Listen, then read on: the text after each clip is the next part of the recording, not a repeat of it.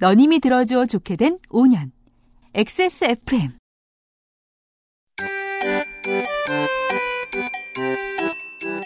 지금 그것은 알기 싫다를 듣고 계신 당신이 어느 나라 국민이셔도 동북아 외교에 대해 어떤 입장을 가지고 계신다고 해도 저희는 거기에 그만한 이유가 있으리라 생각합니다. 그만큼 큰 화두가 되어 모두들 한 번쯤 생각해본 이슈라는 뜻이죠. 그저 생각에 도움이 될 만한 정보 몇 가지를 더 얹어드리고자 합니다. 2019년 재헌절 주간에 그것은 알기 싫답니다.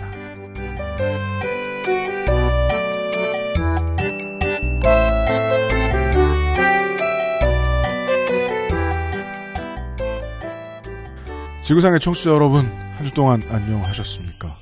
2019년 7월 세 번째 목요일에 그것은 알기 싫답니다. XSFM의 유승균 PD입니다. 윤세민 에디터가 앉아있고요. 네, 안녕하십니까. 윤세민입니다. 그동안 전두환 타소전을 사랑해주셔서 감사합니다. 네. 모든 그, 여기가 뭐야? 팟캐스트가 뭐야? 하고 처음 와보시는 게스트들이 그렇듯. 돈을 어떻게 벌어요?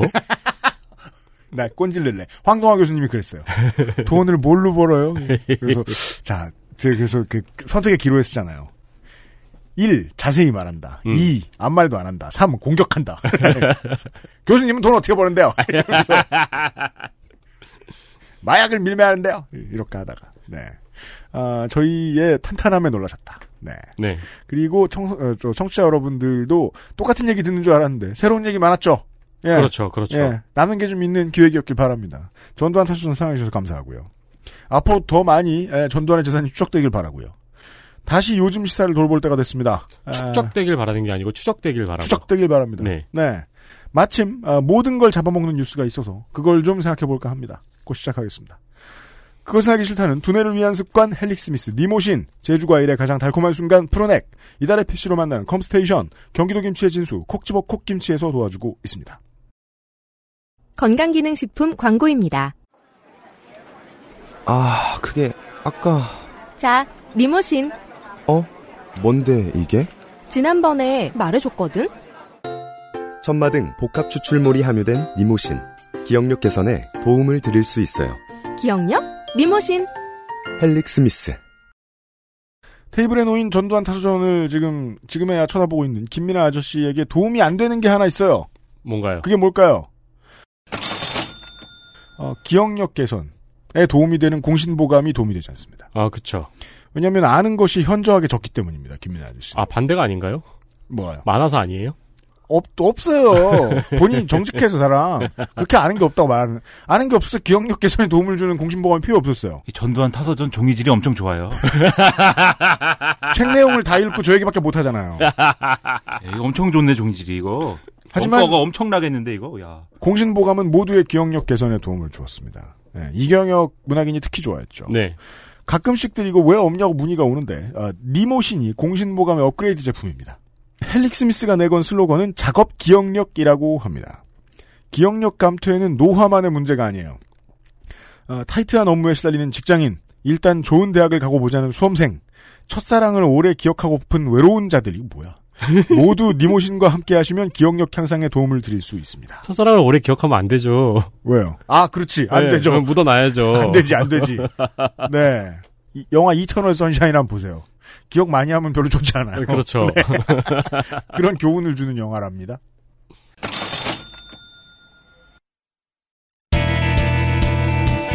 뉴스 roundup History in the making. 뉴스를 많이 뽑았는데 다 할 수 있을지 모르겠습니다.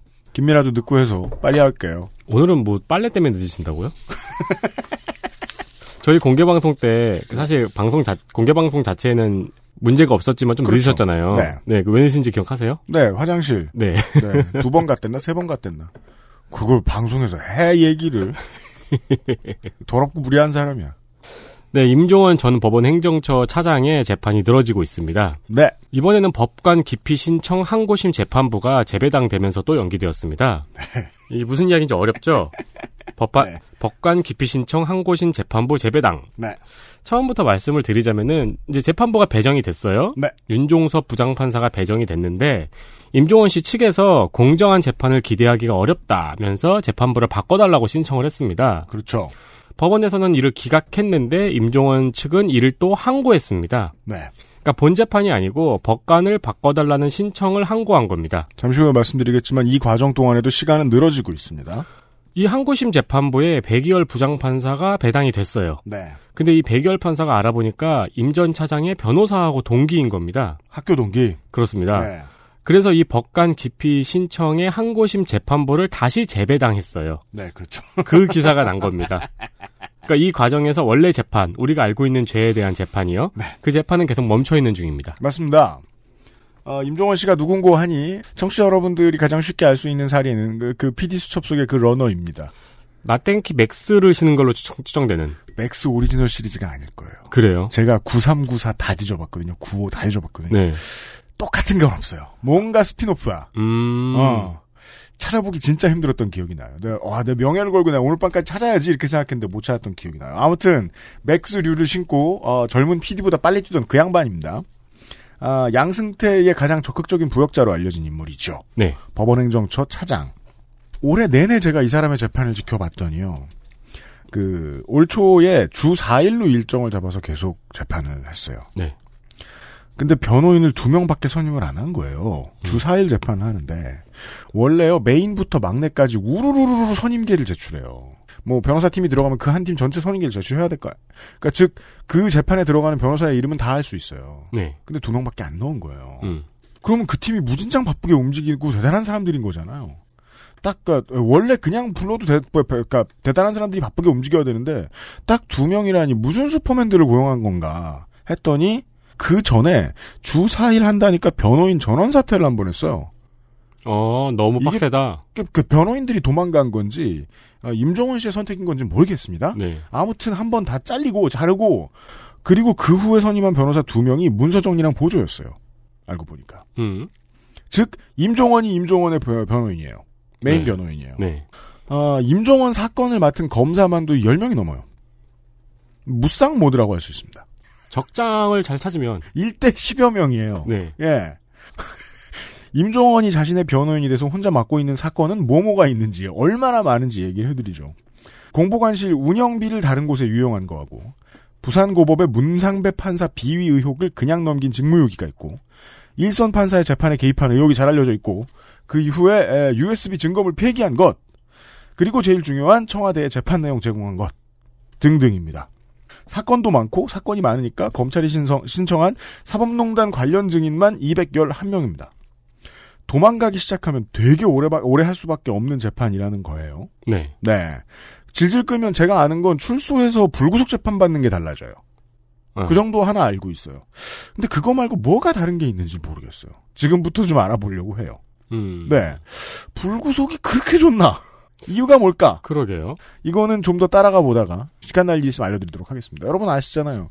검찰 관련된 것도 경찰 관련된 것들도 뼈를 깎는 자성을 하겠다라고 7, 8년에 한 번씩 같은 돌림 노래를 부르는 걸로 끝나잖아요. 네. 법원까지 이럴 거라고 생각하고 싶지 않거든요. 아, 종종 따라가다가 생각나는 일 있으면 말씀드리겠습니다. 다음 일이 더 중요해요, 저는. 네, 사무금융 우분투 재단이 지난달 12일에 출범했습니다. 그러니까 뭐 5분 동안 투쟁한다는 게 아니라 우분투 그 우분투입니다. 네. 네. 그 좋은 말이 몽땅 모여 있는 의미죠. 아프리카어였나? 아, 반투어 초사 어제 제가 그냥 심심하고 궁금해서 이번 주가 청취자 여러분 그 만델라 데이입니다. 네. 넬슨 만델라의 생일이에요. 그 탄신일이에요. 그래서 그냥 그 심심해서 이 뉴스를 보다가 뒤져보다 보니까 초사어인데 그 초사가 만델라 대통령이 사용하던 언어권 음. 언어였다고 하죠. 뭐 한 7, 800만 명이 쓰는 언어래요. 근데 그 이걸 언어학적으로 뭐라 부르는지 모르겠는데 이게 들어가요. 아, 옛날에 그 박준영 씨가 라디오스타에서 아르바, 나 이거 했던 거. 그래서 초, 초, 초사 뭐 이렇게 읽는데 어려워서 도저히 못하겠습니다. 하긴 네. 아, 아프리카어라는 말은 지구어라는 말하고 비슷하군요. 그렇죠. 그, 그 뭔가 저 입안에 톡톡 터지는 사탕 같은 거 넣고 말하면 네, 네. 좋을 것 같다는 생각은 드는데 아무튼 초사어로 우분투. 네, 이 그 사무금융 재단 이름이 우분투 재단입니다. 네. 지난달 12일에 출범을 했는데요. 네. 사무금융 노사가 공동으로 기금을 출연해서 만든 재단입니다. 사무금융 우분투 재단에서 다섯 가지 향후 사업 내용을 발표했습니다. 먼저 제2금융권 비정규직 노동자 실태조사. 이건 이제 연구 용역을 맡겨가지고 실태 조사를 하겠다는 거고요. 네. 그리고 비정규직 노동자 및 그 자녀를 대상으로 한 장학 사업. 음. 이거는 이제 정규직 노동자에게만 돌아가는 장학 혜택들이 있거든요. 어, 그럼요. 네. 그거 하려고 정규직 했죠, 옛날에는. 그렇죠. 그거를 이제 비정규직 노동자 및 자녀들한테 확대를 하겠다는 거고요. 음. 비정규직을 정규직으로 전환하는 중소기업 벤처기업에 혜택을 주는 우분투 정규직 전환 사업과 이걸 왜 사무금융노조가 할 수 있느냐? 이런 것을 하는 회사들에게 돈을 빌려주고 그 돈으로 이익을 얻는 게 금융권이니까요. 그렇죠. 네. 여신 업체들하고 협업을 통해서 하겠다고 하더라고요. 맞습니다. 네. 그리고 한국군에 의한 베트남 민간인 학살 지역의 주거 공간 개선 사업. 플랫폼 배달 노동자 자차 수리비 지원입니다. 어디 봅시다. 결론부터 말씀드리면 저는 이 재단이 하기에 따라서 엄청나게 역사적인 업적이 될 거라고 봅니다. 아, 무엇이냐? 재단하고 노조를 쳐서 한번 검색을 해보십시오. 재단에 있는 노조는 있을 수 있어요. 많겠죠. 노조가 만든 재단 얘기를 찾아보긴 좀 힘드실 겁니다. 음. 노조가 주도한 재단입니다. 그 사무금융 노사가 왜 노조를 만들었을까? 민주노총 소속의 금융권 업체들이 소속돼 있단 말이에요. 네. 거기 사측이 왜 나섰을까? 사무금융 노조가 먼저 움직여서 만든 재단이기 때문입니다. 음. 그런 생각 많이 했었단 말이에요. 한국이 자본이 정말 큰 나라고 되게 부자 나라고 이 나라의 자본이 커지면서 언젠가는 우리 노동계도 북유럽처럼 노동계가 움직이는 돈이 정치적인 혹은 사회적인 큰 힘을 갖게 되는 날이 오지 않을까. 네. 라고 생각했고 실제로도 힘이 있는데 그 힘을 이렇게 재단으로서 공공연하게 보여주는 곳은 흔치 않았어요. 네. 네. 아, 이걸 사무금융노조가 처음 한 것 같습니다. 그림도 현재까지는 되게 예쁘게 뽑혔어요. 아까 지금 설명을 해줬는데, 해드렸는데, 바깥에서 보면 민노총하고 정의당이 도왔고, 그, 금융업계 사업자 측에서 얼굴을 다 뒤밀었더라고요, 보니까. 음. 예, 은행장 이런 사람들 다 와서 테이프 끊었어요. 아, 진짜요? 예. 이름들을 되게 많이 집어넣었어요. 즉, range가 넓다는 소리입니다. 몇 달 동안 재단이 뭘 할지에 대한 연구 영역에 들어갔다는 얘기가 올 봄, 뭐, 작년? 작년 여름일 거예요. 이때쯤 나왔던 것 같기도 해요. 그래서 주목을 하고 있었는데, 사업 내역은 현재까지는 사업 내역에 지나지 않지만 너무 매력 있다는 거예요. 짧게 줄여 얘기하면, 노동, 외교, 인권, 세계 평화, 이런 것들이 다 들어가 있어요. 돈 쓰는 범위에. 네. 네. 신기합니다.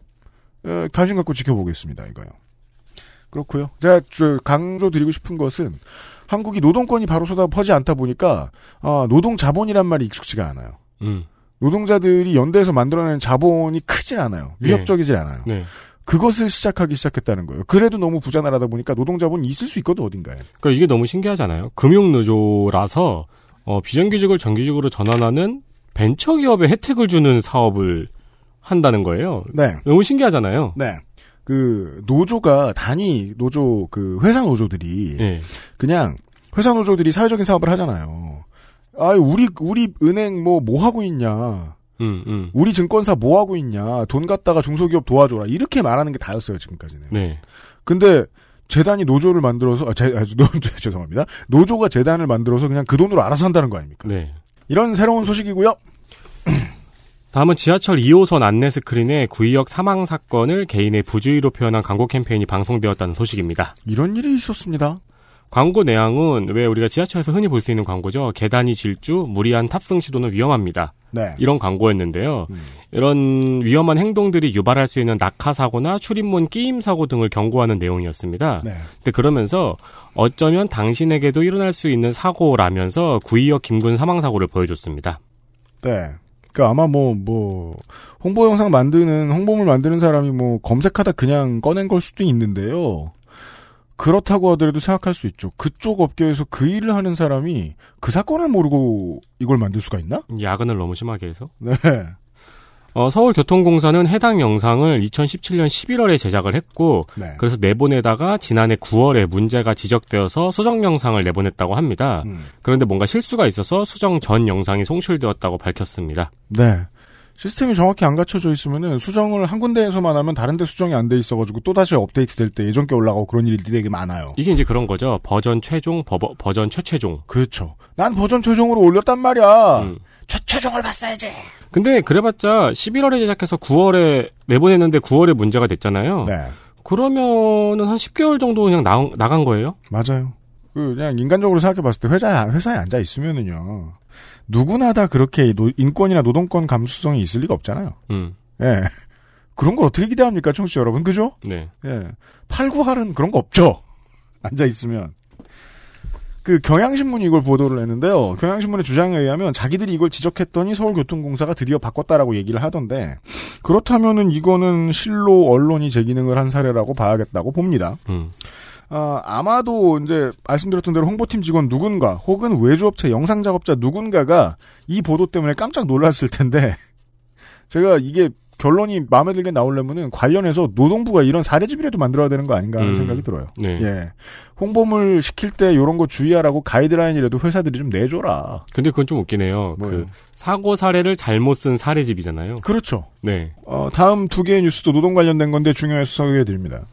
네, 이번 달 17일부터 채용 과정에서 가족의 직업이나 재산 등의 정보, 그리고 직무 수행과 관련 없는 지원자의 개인 정보, 뭐 예를 들어서 키나 몸무게, 고향, 혼인 여부, 임신 계획 뭐 이런 게 있겠죠. 그렇습니다. 이런 개인 정보를 요구하거나 수집하는 경우에는 500만 원 이하의 과태료가 부과됩니다. 음, 단 현재 거주지와 출신 학교, 증명 사진은 수집 금지 대상에서 빠졌습니다. 네. 또한 채용과 관련해서 부당한 청탁 압력, 강요나 금전이나 향응을 주고받으면 3천만 원 이하의 과태료가 부과됩니다.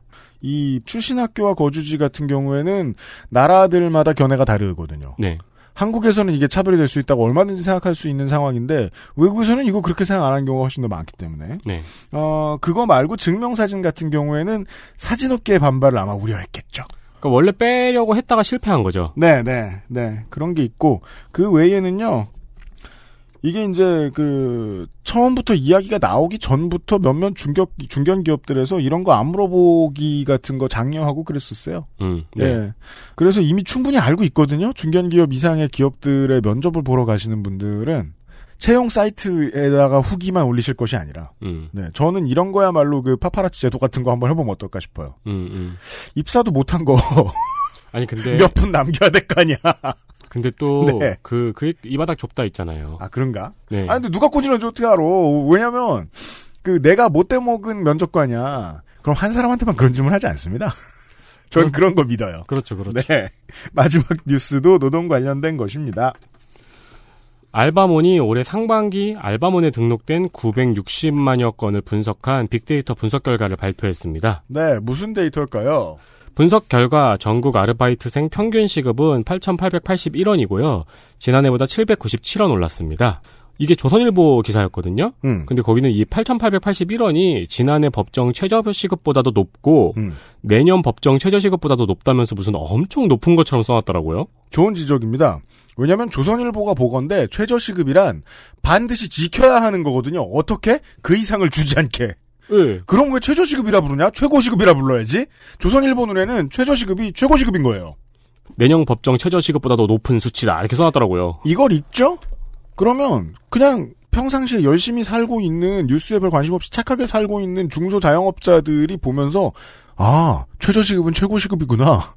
난 되게 많이 주는 거구나라고 생각한다니까요. 여튼 아무튼 이거 저 조선일보가 뭐라 하는지 중요하지 않고요. 네. 아니 평균은 당연히 최저보다 높죠.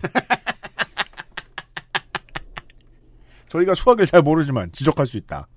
어, 광역자치단체 중에서 제일 높은 곳은 세종시였습니다. 네. 9,126원으로 어, 유일하게 1위만 9,000원을 겨우 넘겼습니다. 그 표본이 너무 적다라는 특징이 있기 때문에 네. 세종시가 너무 높은 이유에 대해서는 엄청나게 주목도가 높은 건 이거는 아니라고 생각합니다. 다만 기초자치단체들을 뒤져보는 게 더 의의가 있었어요. 그렇죠.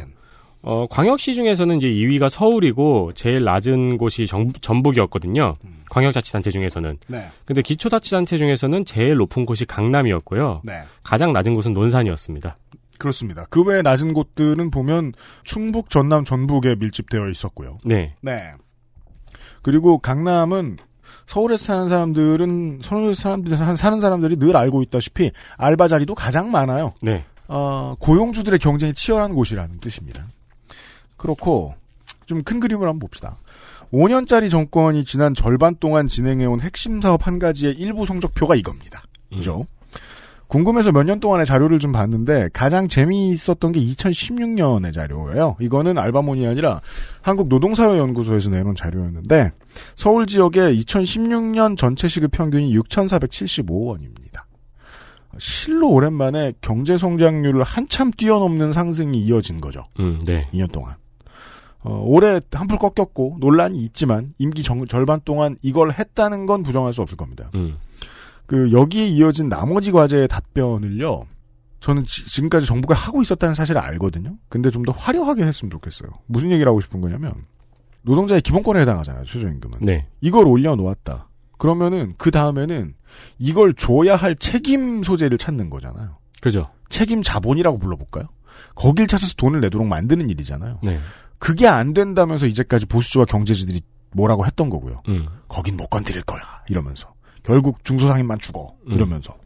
대기업, 중견기업하고 금융권의 고용환경이 개선되고 하청 쥐어짜기 관련 정책들을 새로 만드는 것들하고 부동산 정책하고 프랜차이즈 관련 정책이 개선돼서 아래로 좀 더 흐르게 만드는 작업이 그 다음 스텝일 겁니다. 그건 모두가 알고 있는 문제예요. 네. 왜냐하면 이미 하고들 있기도 하고요. 경제지가 한 2년 동안 복사 붙이기를 하던 알바 시급 올리자 자영업자 다 망했다는 소리를 요즘 덜 하고 있기도 하죠. 저는 지금부터는 그 청와대가 발벗고 나서 홍보할 때가 아닌가 싶어요. 음, 예. 음. 올라서 모두에게 돌아간 시급은 누가 충당해야 하는가에 네. 대한 프로파간다를 네. 좀 만들어야 똑똑한 정치인들이 되지 않겠느냐라는 생각이 듭니다. 그게 중요한 얘기처럼 보여서 소개해 드렸습니다. 이제 모두가 관심 있는 얘기를 어, 늦은 김민아 아저씨가 하겠습니다. 그 건물주 연합이 시급 낮추란 얘기 할 법도 한데. XSFM입니다. 제주의 신선함에 달콤함을 더하다. 과일 그 이상의 맛. 오감 만족 과일 스낵 푸르넥 감귤 초코. 스레드가 늘어서 CPU만 바꿔 쓸 수 없다니 이게 무슨 청천벽력 같은 소리일까요? 맞긴 맞는 말입니다. 당황한 마음을 추스르고 컴스테이션에 전화 주십시오. 초고사양 주류의 시장에서 당신에게 필요한 적당한 스펙을 찾기 위해 최선을 다하겠습니다. 주식회사 컴스테이션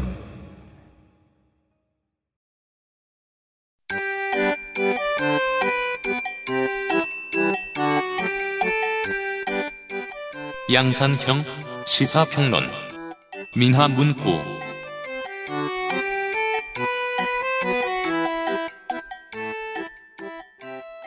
네. 요즘도 한국 배구는 뭐 세계적인 수준이긴 합니다. 요즘은 여자 배구가 더 그렇죠. 그쵸. 어, 한국 남자 배구도 세계 선수권에서 큰 소리 좀 치던 때 있었습니다. 네. 네. 그때는 사람들이 저 주목하던 한일전에 배구도 있었어요. 맞아요. 재밌었어요. 그리고 또 농구가 워낙에 인기가 높았을 때는 농구 한일전을 사람들이 좋아하는 이유, 한국인들이 좋아하는 이유는 그거였어요. 무조건 이겨서. 음. 예. 네. 철권 중계를 게이머들이 좋아하는 이유도 그거예요. 한국이 다 이기니까. 그렇죠. 네. 그리고 철권은 솔직히 한국이 다 이겼습니까? 무릎이 다 이겼지. 아무튼. 아, 몇 명 더 있긴 해요. 무릎, 예. 어, 무릎이 한동안 극, 극소수의 한국인들이 많은 일본인들 밟고 다니니까 진짜 바르는 건 저거예요. 뭐요? 킹오파. 다 일본 게임인데요, 저. 네, 킹오파는 동네 초고수랑 초등학생이랑 하는 것 같아요. 네. 어, 그렇게 원산지를 날려버리는 걸 보면 한국인들이 좋아라 하죠. 가장 사람들이 열심히 보는 한일전은 보통 축구였습니다. 한국인들 입장에서만 설명을 드리는 거예요, 청취자 여러분. 한국인들 입장에서는 그 아시아 챔피언스 게임이 별로 그 이름이 뭐였죠? 챔피언 시리즈였나? 아시안 시리즈였나요? 그 야구 가을 야구 끝나고 했던 거? 그렇게 달갑지 않았습니다. 음. 일본 프로야구 이기기가 좀 어려웠으니까. 네. 요즘 한국과 일본이 그리고 이 한국과 일본의 관료들, 언론들이 경기도 없는데 한일전 난 것처럼 매일같이 기사를 쏟아내고 있습니다. 네. 네. 여기에 김민하 아저씨를 참전시켜 보겠습니다. 일본을 공격하세요. 컴스테이션 스테이션 스테이션 스테이션 스테이션. 그 업체 이름 컴스테이션 스테이션 스테이션 스테이션. 그 컴, 컴퓨터 사셨어요? 아니요, 제가 램을 살려고 그랬습니다. 네. 램을 살려고. 램, 램 타이밍 끝났죠, 청취자 여러분. 어떡합니까? 한동안 존버하셔야 됩니다. 내가 램을 살려고 하는데 딱 보니까 램 값이 계속 떨어진단 말이에요. 그래가지고 아 이거 살 타이밍을 내가 딱 잡아가지고 사야겠다. 근데 어느 날 이거 이거를 하는데 뉴스를 딱 봤는데 아 일본이 이렇게 무역 보복을 해갖고 삼성이 어, 디램 생산 감산할 수가 있다. 이런 기사가 매일경제가 딱 나온 거예요. 네. 그래서 원래 램 값은 늘, 어, 바람이 멈추기 전에 일어서죠. 예. 그래서 오늘이다. 오늘 주문해야 된다. 근데, 그래서 예. 주문했어요. 주문했어요. 3만 4천 원인가 뭐 얼마에. 결제 취소됐죠. 예. 그리고 그 다음날 11번가에서 문자 왔습니다. 판매자의 사정 때문에. 좀 튀어야겠다. 판매자의 사정 때문에. 어, 아니, 근데 기사, 취소! 기사에 있더라고요. 생- 그 업체 측에서는 생산업체 측에서는 램값이 지금 많이 떨어져 있어가지고 오히려 조금 기대하는 부분도 있다고. 어, 이게 이런 때 이제 용산에서 어떻게 대처하냐면 그리고 4만 원이 돼 있어요, 다. 지금의 물량을 일주일간 묶어둡니다. 그쵸. 그래서 팔면 시세 차익이 상당해요. 그러니까 음. 저는 이제 그게 나쁘다라고 욕할 수 없어요. 이건 시장 논리니까. 그래서 늘 주의를 시켜드리는 겁니다. 청취자 여러분들한테. 지금 사지 마세요, 그냥. 음. 지금은 중고 거래를 하세요. 심지어 중고 나라에 가도 신품보다 비싸게 파는 것들이 있어요. 램은 지금 그 신품 구매하지 마십시오. 전략적으로 가십시다. 램 값이 다시 떨어질 때 아마 컴스테이션 에서 저희한테 알럿이 올 겁니다. 그렇죠. 네. 그리고 컴스테이션은 또 저희하고 계약한 게 있어서 눈물을 머금고 그냥 팔거든요. 컴스테이션으로 가셔도 좋아요. 컴스테이션, 컴스테이션. 지금 컴스테이션에서 많이 사시면 안 되겠네요. 네. 근데 그 부분에만 그 에코를 넣었을까요? 컴 스테이션, 스테이션, 스테이션, 스테이션, 스테이션. 그니까요. 네. 5년 전부터 제가 그렇게 만들어 놓은 다음에 관성이 생겨서 고치질 않고 있는데 새로 녹음할 때도 아, 그, 이제 정이 갑니다. 컴 스테이션, 스테이션, 네. 스테이션, 스테이션. 싸 보인다는 생각은 들면서도 이제 정 들어서 에코가 곧 이경식 사장이거든. 네, 에코. 아무튼 램값이 올랐습니다. 한국에. 예. 그러니까 아무튼 그래서 이제 이런 일본은 왜 이런 걸 생각하게 됐는데 사실 뭐 모릅니까 다 알잖아요 일본에 대해서 지금 언론 보도를 보면은 사실 자칭 뭐 진보 자타칭 진보 언론들은 다 뭐 비슷하게 써요 우리 왜 예? 일본이 우리나라를 이렇게 공격해갖고 우리나라 사람들 똘똘 뭉쳐갖고 빨리 이걸 이겨내야 된다 이렇게 쓰면서 네. 어, 뭐, 아베 신조 정권 왜 이러냐. 얘기 다 똑같습니다. 뭐, 아베 신조 정권이 아주 극우적인 분들이고, 네. 아베 신조의 그, 할배가 기시노부스케고, 네. 그 다음에 아베 신조 무리들의 배후에 뭐, 일본 회의가 있고. 일본 회의가 있고. 네. 그 얘기 다 알잖아요. 그죠? 그렇죠. 그런 얘기는 다 아니까, 네. 여기서 다시 뭐, 리바이벌 해봐야, 네. 이 청취자들 앞에서 뭐, 재롱잔치 하는 것밖에 더 되겠습니까? 그런 재롱잔치는 하지 않고. 아베는 욕 먹어도 쌉니다. 예. 그렇게 생각합니다. 네. 일본 회의도 욕 먹어도 싸요. 예. 근데 그건 다른 데 가면 다 들으실 수 있어요. 예. 네. 그래서 오늘은 무슨 일이 일어난 거냐. 예. 나머지 일들을 좀 보자고요. 네, 뭔 일이 일어난 거냐를 우리가 한번 네, 아, 뭐 얘기를 해보자 뭐 이런 취지에서 제가 뭐라고 몇 줄 써왔습니다. 몇 줄 되지도 않아요 이거. 예. 그럼 빨리 하겠네.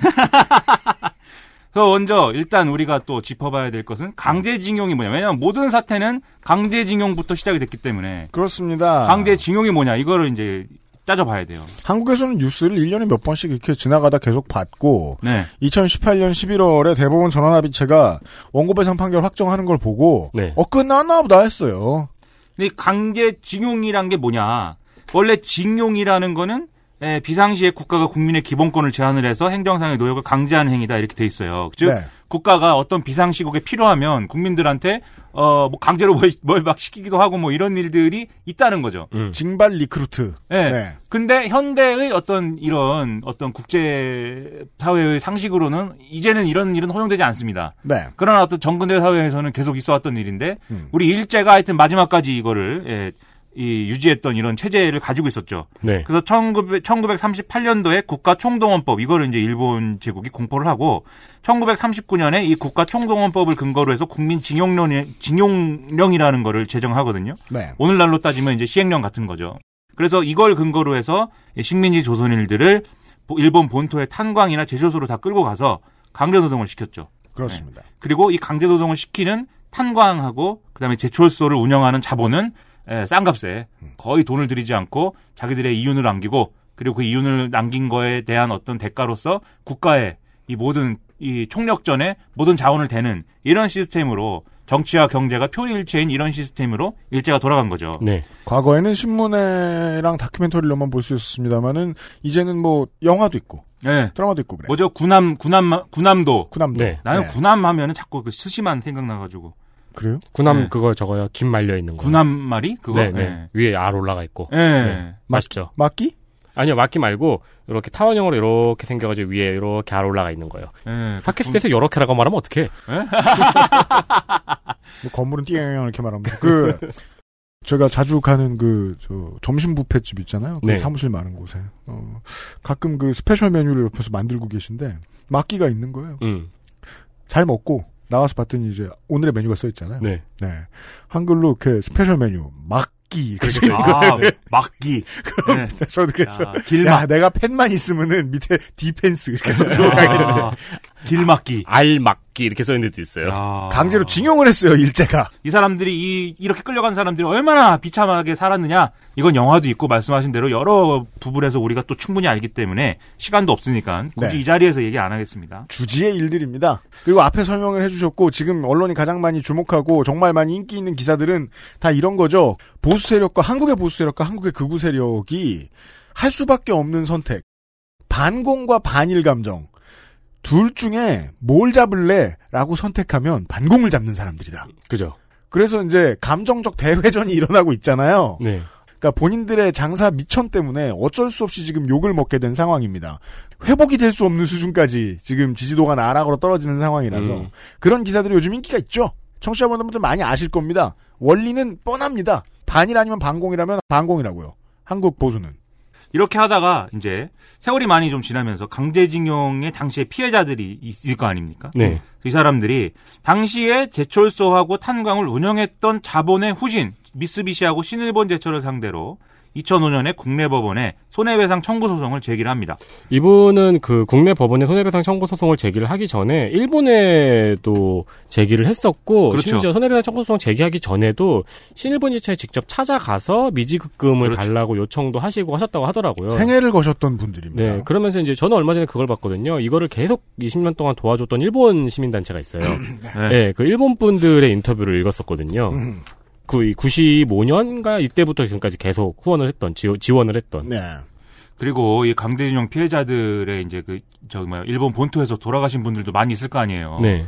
그런 분들의 경우에는 지금 뭐 유해가 어디 있는지 이런 것도 사실은. 잘 알 수가 없는데 그렇죠. 일본 정부가 뭐 그걸 책임져 주는 것도 아니고 유해 발굴이나 이런 데 아주 무관심한데 음. 일본 사람들이 같이 운영하는 시민단체 이런 데서 오히려 이런 유해 발굴이나 이런 것들을 지원을 하고 그냥 추모비 건립 이런 것도 이제 함께 하고 그런 일본의 양심 있는 사람들도 있어요. 맞습니다. 또 그런 점에서 사실 뭐 이 문제를 어떤 그 어, 전쟁 피해에 대한 어떤 우리 보- 보편적인 어떤 해법 이런 걸로 접근을 해야 되는데 지금 하여튼 간에 예, 일본 정부의 어떤 행태나 이런 것들을 보면 상당히 그 비상식적으로 접근을 하고 있는 거죠. 아무튼 한국 정부는 아 한국 법원은 예, 2012년 5월 달에 대법원에서 원고 승소치기로 이제 파기환송하는데 이게 이제 원고 승소치기라는 취지라는 게 강제징용 피해자들이 예, 피해자들에게 예, 일본 기업이 배상해야 된다.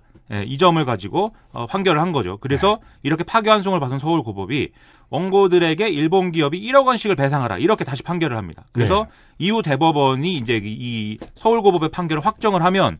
원고 즉 강제징용 피해자들이 예, 배상을 받을 수가 있는 길이 열리는 건데 네. 이 대법원이 5년 넘게 재판을 진행을 안 시켜버리죠. 그렇죠. 이 이유는 이제 익히 아시지만 뒤에 또 얘기할 거니까. 연관 검색어는 양승태. 예. 네. 그리고 2018년 10월이 돼서야 이 대법원이 원심을 최종 확정합니다. 근데 이후에 이제 전범 기업들이 에, 그러면 이거를 뭐 배상 어떻게 할 거냐 이 협의에 응해야 되는데 여기 응하지 않으면서 이 말씀드린 미쓰비시나 신일본 제철이 한국에 갖고 있는 자산에 대한 압류가 진행이 됐고요. 네. 이것에 대해서도 이후에도 계속 이제 그 미쓰비시나 뭐 이런 분들이 어떻게 하자는 협의를 안 하면서 음. 이 압류된 자산을 매각해서 현금화하는 작업이 지금 진행 중에 있습니다.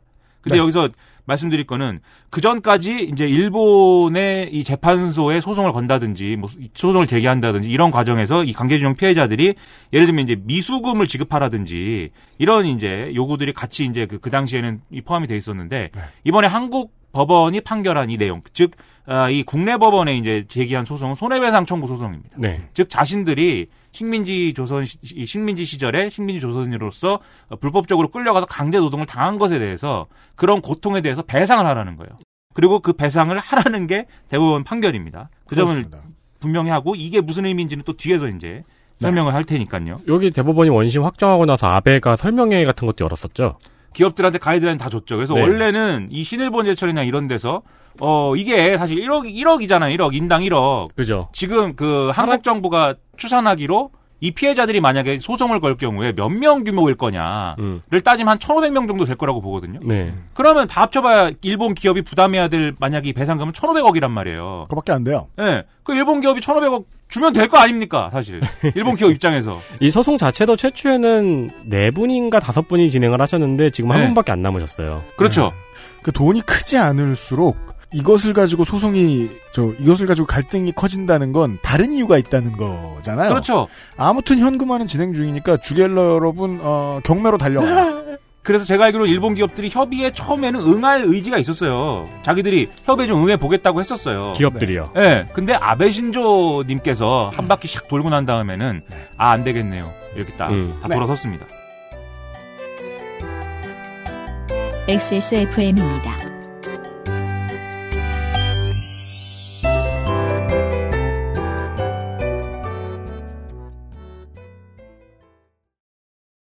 집어 콕. 믿어도 되는 김치를 찾을 땐 콕 집어 콕. 햇서 빙진 김치 재료부터 공정 유통까지 안심. 직접 구매한 재료로 만드니까요. 그러니까 김치가 생각날 땐 콕 집어 콕. 튀기지 않았다. 굽지 않았다. 볶지 않았다. 얼리지 않았다 원적에선 복합 건조로 만들어낸 과일 그 이상의 맛. 오감 만족 과일 스낵 푸르넥. 그래서 아베 신조 정권이 이런 한국 대법원의 판결에 거의 공식적으로 반발을 하면서 자기들의 이제 논리를 내세우는 게 있어요. 그게 뭐냐면 첫째로 강제징용 피해 보상 이런 것들과 관련해서는 한일 청구권 협정 65년도에 이 우리 김종필 당시 총리가 가가지고 그 하- 해온 거 있지 않습니까? 네. 한일 청구권 협정에 의해서 최종적으로 완전히 해결된 것이다. 이게 첫 번째 논리고 네. 두 번째는 한국 대법원 판결은 한일 청구권 협정을 인정하지 않는 것이다. 네, 이런 거고. 세 번째, 따라서 이는 청구권 협정의 해석과 실시에 관한 분쟁에 해당한다. 그래서 이 경우에 청구권 협정 제3조에 절차가 따로 규정돼 있기 때문에 이 절차를 진행하겠다. 이게 이제 3조가 뭔가? 예, 이게 일본 정부의 공식 입장입니다. 네. 그 청구권 협정 3조가 뭐냐면 이 청구권 협정의 해석 또는 실시에 관해서 분쟁이 일어날 경우에는 첫 번째로 먼저 외교상의 경로를 통한 해결을 시도한다. 이렇게 돼 있고 물 건너 갔고요. 예, 이게 안 되면 양국 정부와 그다음에 제3국 정부가 지명하는 중재위원이 포함되는 중재위에서 이 문제를 다룬다. 다른 두 나라를 번째로. 끌어들이고요. 예, 두 번째로 규정이 되어 있습니다. 그리고 이게 어려울 경우에는 지금 이 지금 두 번째 방법에서 나온 얘기는 중재위원을 양국 정부가 한 명씩 지정을 하고 네. 이 나머지 한 명을 제3국 정부가 지명하는 식인 거거든요. 음. 그런데 세 번째 해결 방법은 뭐냐면 양국이 지정한 제3국이 예, 완전히 이해관계가 없는 네. 제3국이 지명한 중재위원 그리고 이, 이 제3국이 다시 지명한 또 다른 3국의 중재위원 네. 즉 다른 나라 사람들끼리 모여가지고 중재위를 구성한 다음에 여기서 논하도록 해라.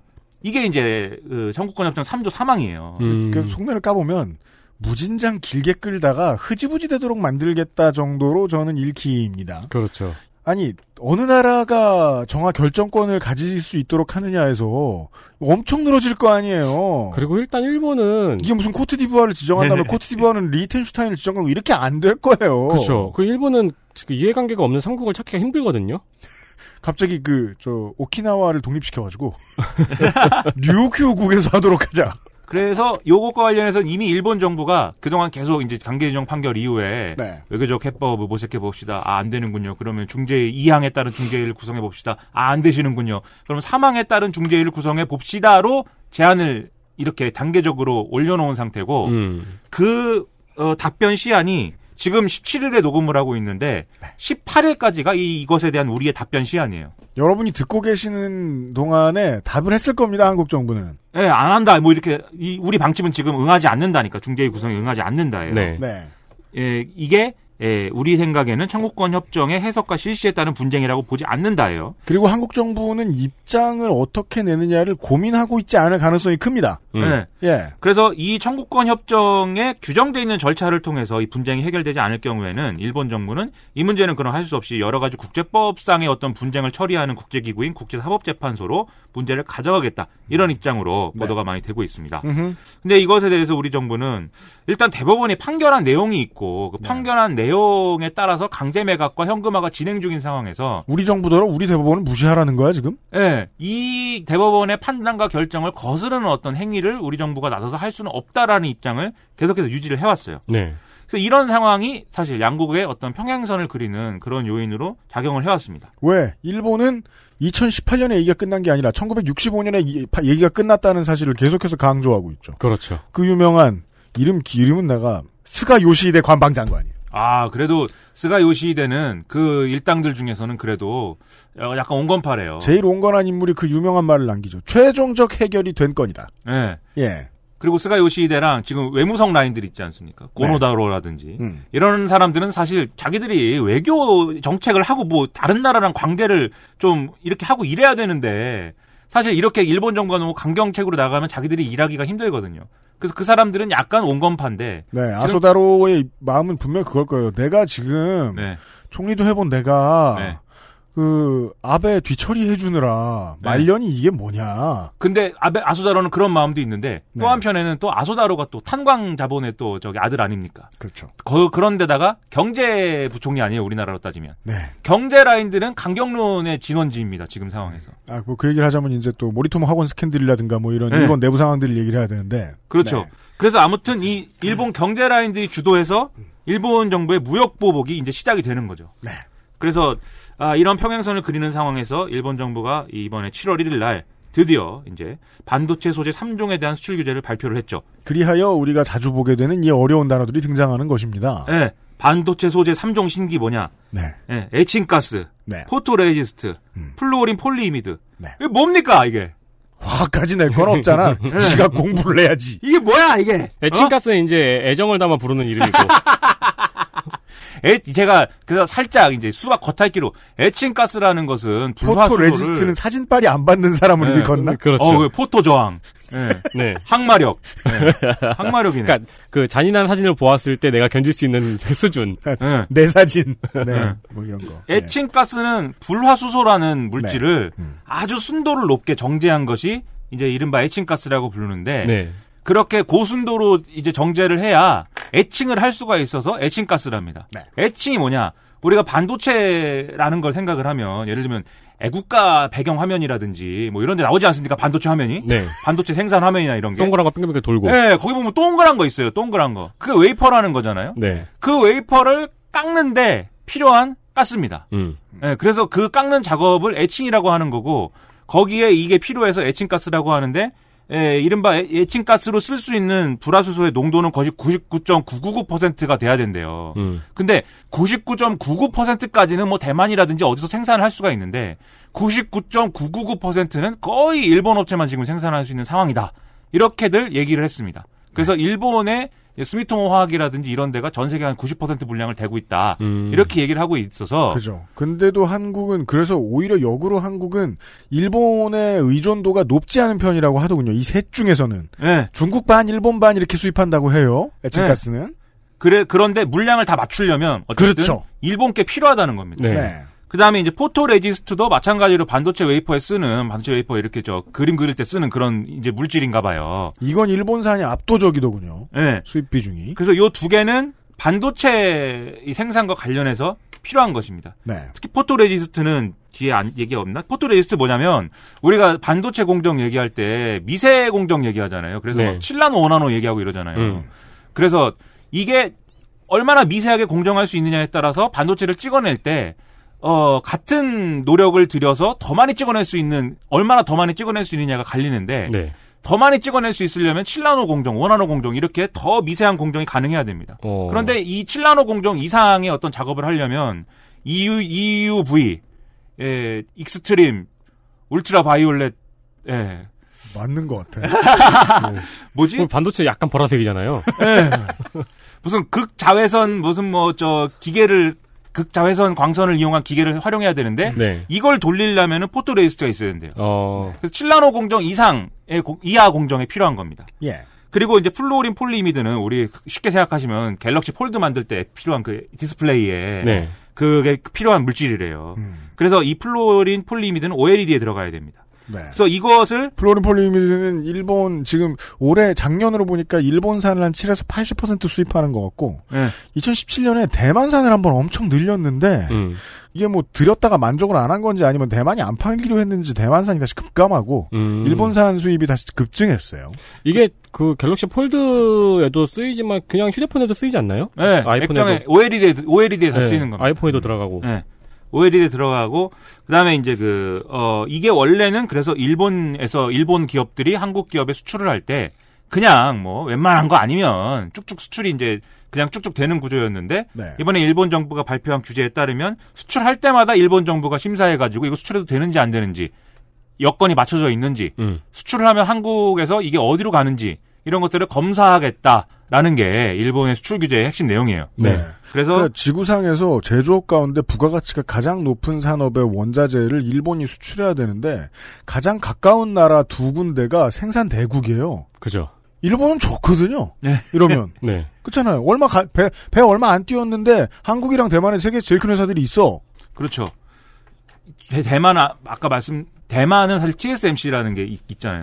그 그렇게 들으면 네. 마치 그 HSBC처럼 아. 뭔가 있어 보이는 회사 같잖아요. 네. 사실 홍콩 상하이 은행인데. TSMC도 대만 반도체 제조 회사예요. 그렇죠. 줄이면 대반. 네. 네, 대만 반도체예요. 네. 아무튼 TSMC 그렇지만 제일 큰 회사죠. 네.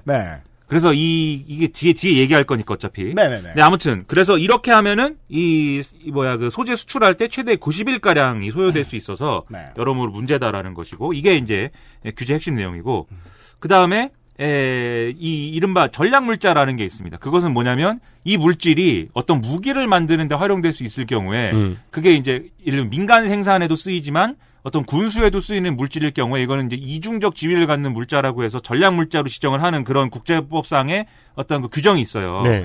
그러 그렇게 되면 이건 또 일- 일반적인 어떤 무역 어떤 그 규정과는 다른 특별한 어떤 규정의 적용을 받거든요. 음. 네. 근데 그거를 아, 일본 정부가 신뢰를 갖고 있는 국가에 대해서는 화이트리스트에 등재를 해줘서 이게 비록 전략물자라고 해도 포괄적인 어떤 어, 이 수출이 가능하도록 해주는 약간의 그 특혜를 주는 네. 이런 제도를 적용해 놨습니다. 우리나라에는 이게 아마 그 전까지는 적용이 안 되다가 2004년 이후부터 일본이 적용을 해주기 시작했을 텐데 음.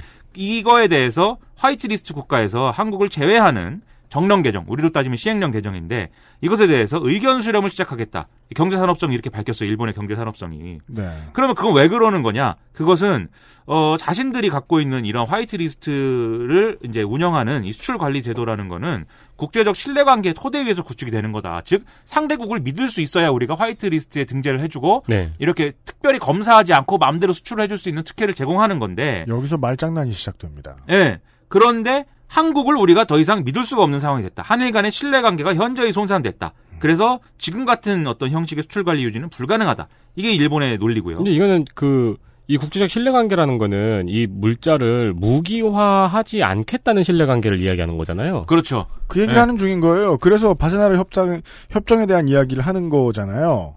네. 철회장막 시대에 생긴 협정입니다. 네.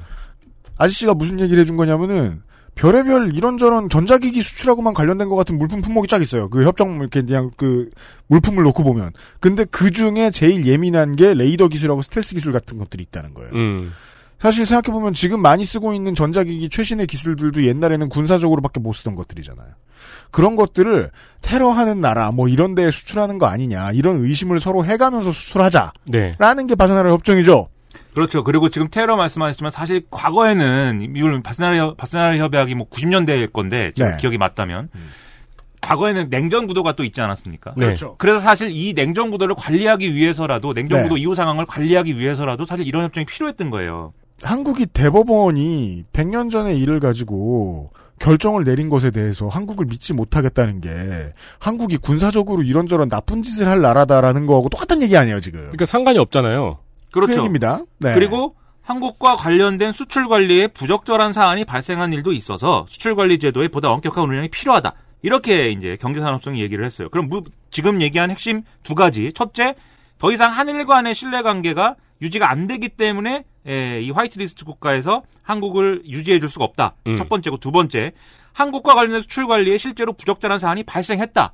즉 일본 정부의 공식 입장이 두 개입니다. 네. 근데 그 두 개가 내용이 뭐냐? 첫 번째로 그러니까 한일 간 신뢰 관계가 현저히 손상됐다는 건 뭐며 그다음에 한국과 관련된 수출 관리에 부적절한 사안이 발생한 일은 뭐냐에 대해서 네. 일본 정부가 공식적으로는 얘기를 안 합니다. 비밀. 그러니까 그런 게 있다고. 네. 그런 것이 있는데 우리가 얘기는 안 할게. 네. 이렇게 얘기합니다. 다만 아베 신조라든지 그다음에 자민당의 간사장이라든지 몇명 강경파들이 언론에 나와서 뭐라 그랬냐면 아베 신조의 경우에는 아, 이 직접적으로 언급을 했어요. 강제징용 판결에 대해서 한일 간 신뢰 관계가 훼손됐다. 그것 때문에 훼손됐다라는 좀 언급을 하면서 네. 이 청구권 협정에 대해서도 신뢰가 유지가 안 되는데 다른 것에서는 유지가 되겠느냐. 그렇죠. 이런 얘기를 했습니다. 아. 네. 그리고 이건 은행에서 당신은 어제 저녁에 부대찌개를 먹기로 한 약속을 지키지 않았군요. 라면서 돈을 안 빌려주는 거군요. 그렇죠. 네. 혹은 대출 금리를 높이는 거죠. 그렇죠. 네.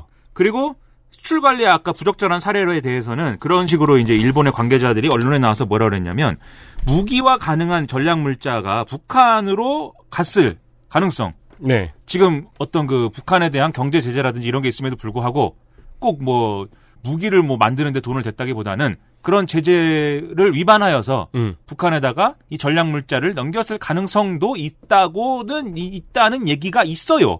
그런 가능성이 실제로 있었으면은 그걸 놓친 우리나라 보, 수 언론들은 땅을 칠 텐데요. 그니까요. 그래서 이렇게 되면 한일 간 신뢰 관계가 현저히 손상된 것은 강제징용 판결, 수출 관리에 부적절한 사안이라는 것은 북한에 뭐, 뭘 줬다. 네. 이 얘기, 이 스토리가 예, 우회적으로 만들어진 거잖아요. 그렇죠. 공문에 못 쓸 뿐이 네. 아닌가. 그렇죠. 하지만 일본 정부는 여전히 이 얘기를 노골적으로는 하지 않고 네. 공식적으로 안보적 관점에서의 조치다. 이 점을 특히 강조하고 있습니다. 공문의 시장이 좀 쪽팔립니다.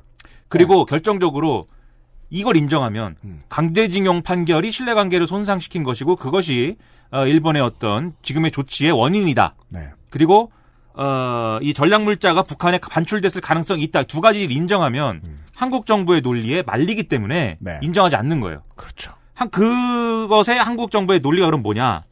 첫째로 일본의 조치는 자유무역의 가치에 반하는 것이고 가트라든지 WTO 규범을 위반하고 있는 것이다. 그래서 WTO에 너희들을 제소할 것이다. 이 WTO 체제지 않습니까? 우린 다 WTO 가입국이라고요. 네. 근데 WTO의 존재 의의는 뭐냐면 자유무역이라는 원칙에 따라서 각국이 회원국들이 상호 호혜적인 무역 행위를 통해 각자의 경제적인 어떤 이득을 취하도록 하겠다라는 게 WTO의 가장 큰 정신이에요. 네. 그렇습니다. 즉 자유무역을 하라는 겁니다. 우리 회원국들은 특별한 네. 사정이 있지 않으면. 네. 근데 일본 정부가 얘기하는 것은 정치적인 이유, 강제징용 판결이라는 정치적인 이유를 통 이유를 에, 정치적인 어떤 이유를 갖고 자유무역이라는 것에 대한 어떤 원리를 훼손하고 있는 거잖아요. 네. 네. 한국 입장에서는 그래, 너네 그럴 거면 우리도 우리대로 국제기구에 걸 거 있어. 그런데 일본 측은 이제 첫째로 한국에 제공하던 특혜를 원상태로 되돌리는 것이기 때문에 즉 이게 일방적으로 수출에 어떤 불이익을 주겠다는 게 아니라 원래 주던 특혜를 걷어들이는 것이기 때문에 WTO 규범 위반 아니다. 예. 원래 우리 이거 귀한 거라 아무한테나 안 주는 건데 너네한테 줬다고. 예. 근데 그걸 안 주는 것 뿐이지 너네를 구박하는 게 아니야. 네. 첫 번째 논리고 두 번째는 아까 말씀드렸듯이 강제징용 보복이라고 우리가 명시적으로 얘기한 적 없고 안보적 관점에서 하는 거예요. 왜냐면 안보적 관점이라고 할 때는 뭐가 걸리냐면 그것은 바스나르 체제라든지 이런 걸 통해서 얘기를 해야 되는 문제가 된다는 거죠. WTO가 아니라. 네.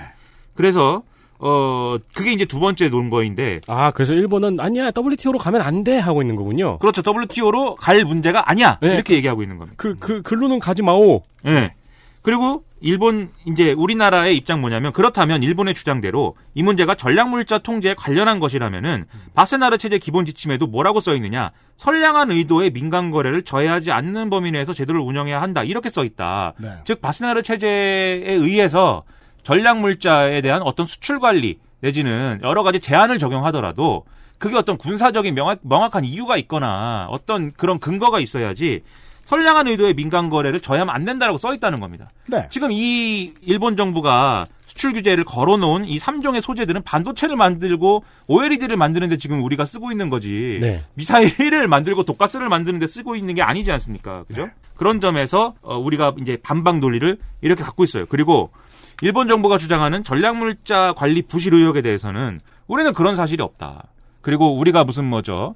아, 지금까지 산업통상자원부 등을 통해서 북한에 넘어간 전략물자 아예 없고 북한에 넘어간 전략물자가 있거나 이런 의혹이라도 만들 기능, 가능성이 있었다면 지금 우리나라 국민들은 노래를 부르고 있지 않을까요? 그럼요. 민주당이 정권 잡으면 무기를 다 북한에 퍼준다고? 그럼요. 아니, 네. 그 판문점에 그거 건물 짓는데 기름 몇 방울 썼는지까지 체크하는데. 네. 조선일보가 가만히 있었겠습니까? 예. 이번에 대북 지원하면서도 쌀 그냥 가면 모습 안 좋을까봐 돈으로 바꿨죠. 그러니까요. 예, 그래서 국제기구로 돌렸죠. 북한에 넘어간 거는 아예 없고 네. 뭐 중국이라든지 이란이라든지 이런 좀 넘어가면 안 되는데 이제 개별 기업이 뭐 수출 저 넘겼다거나 이런 건 밀반출했다거나 이런 건 있는데 음. 그건 우리가 열심히 적발하고 있고 그 적발한 내용은 공개하고 있다.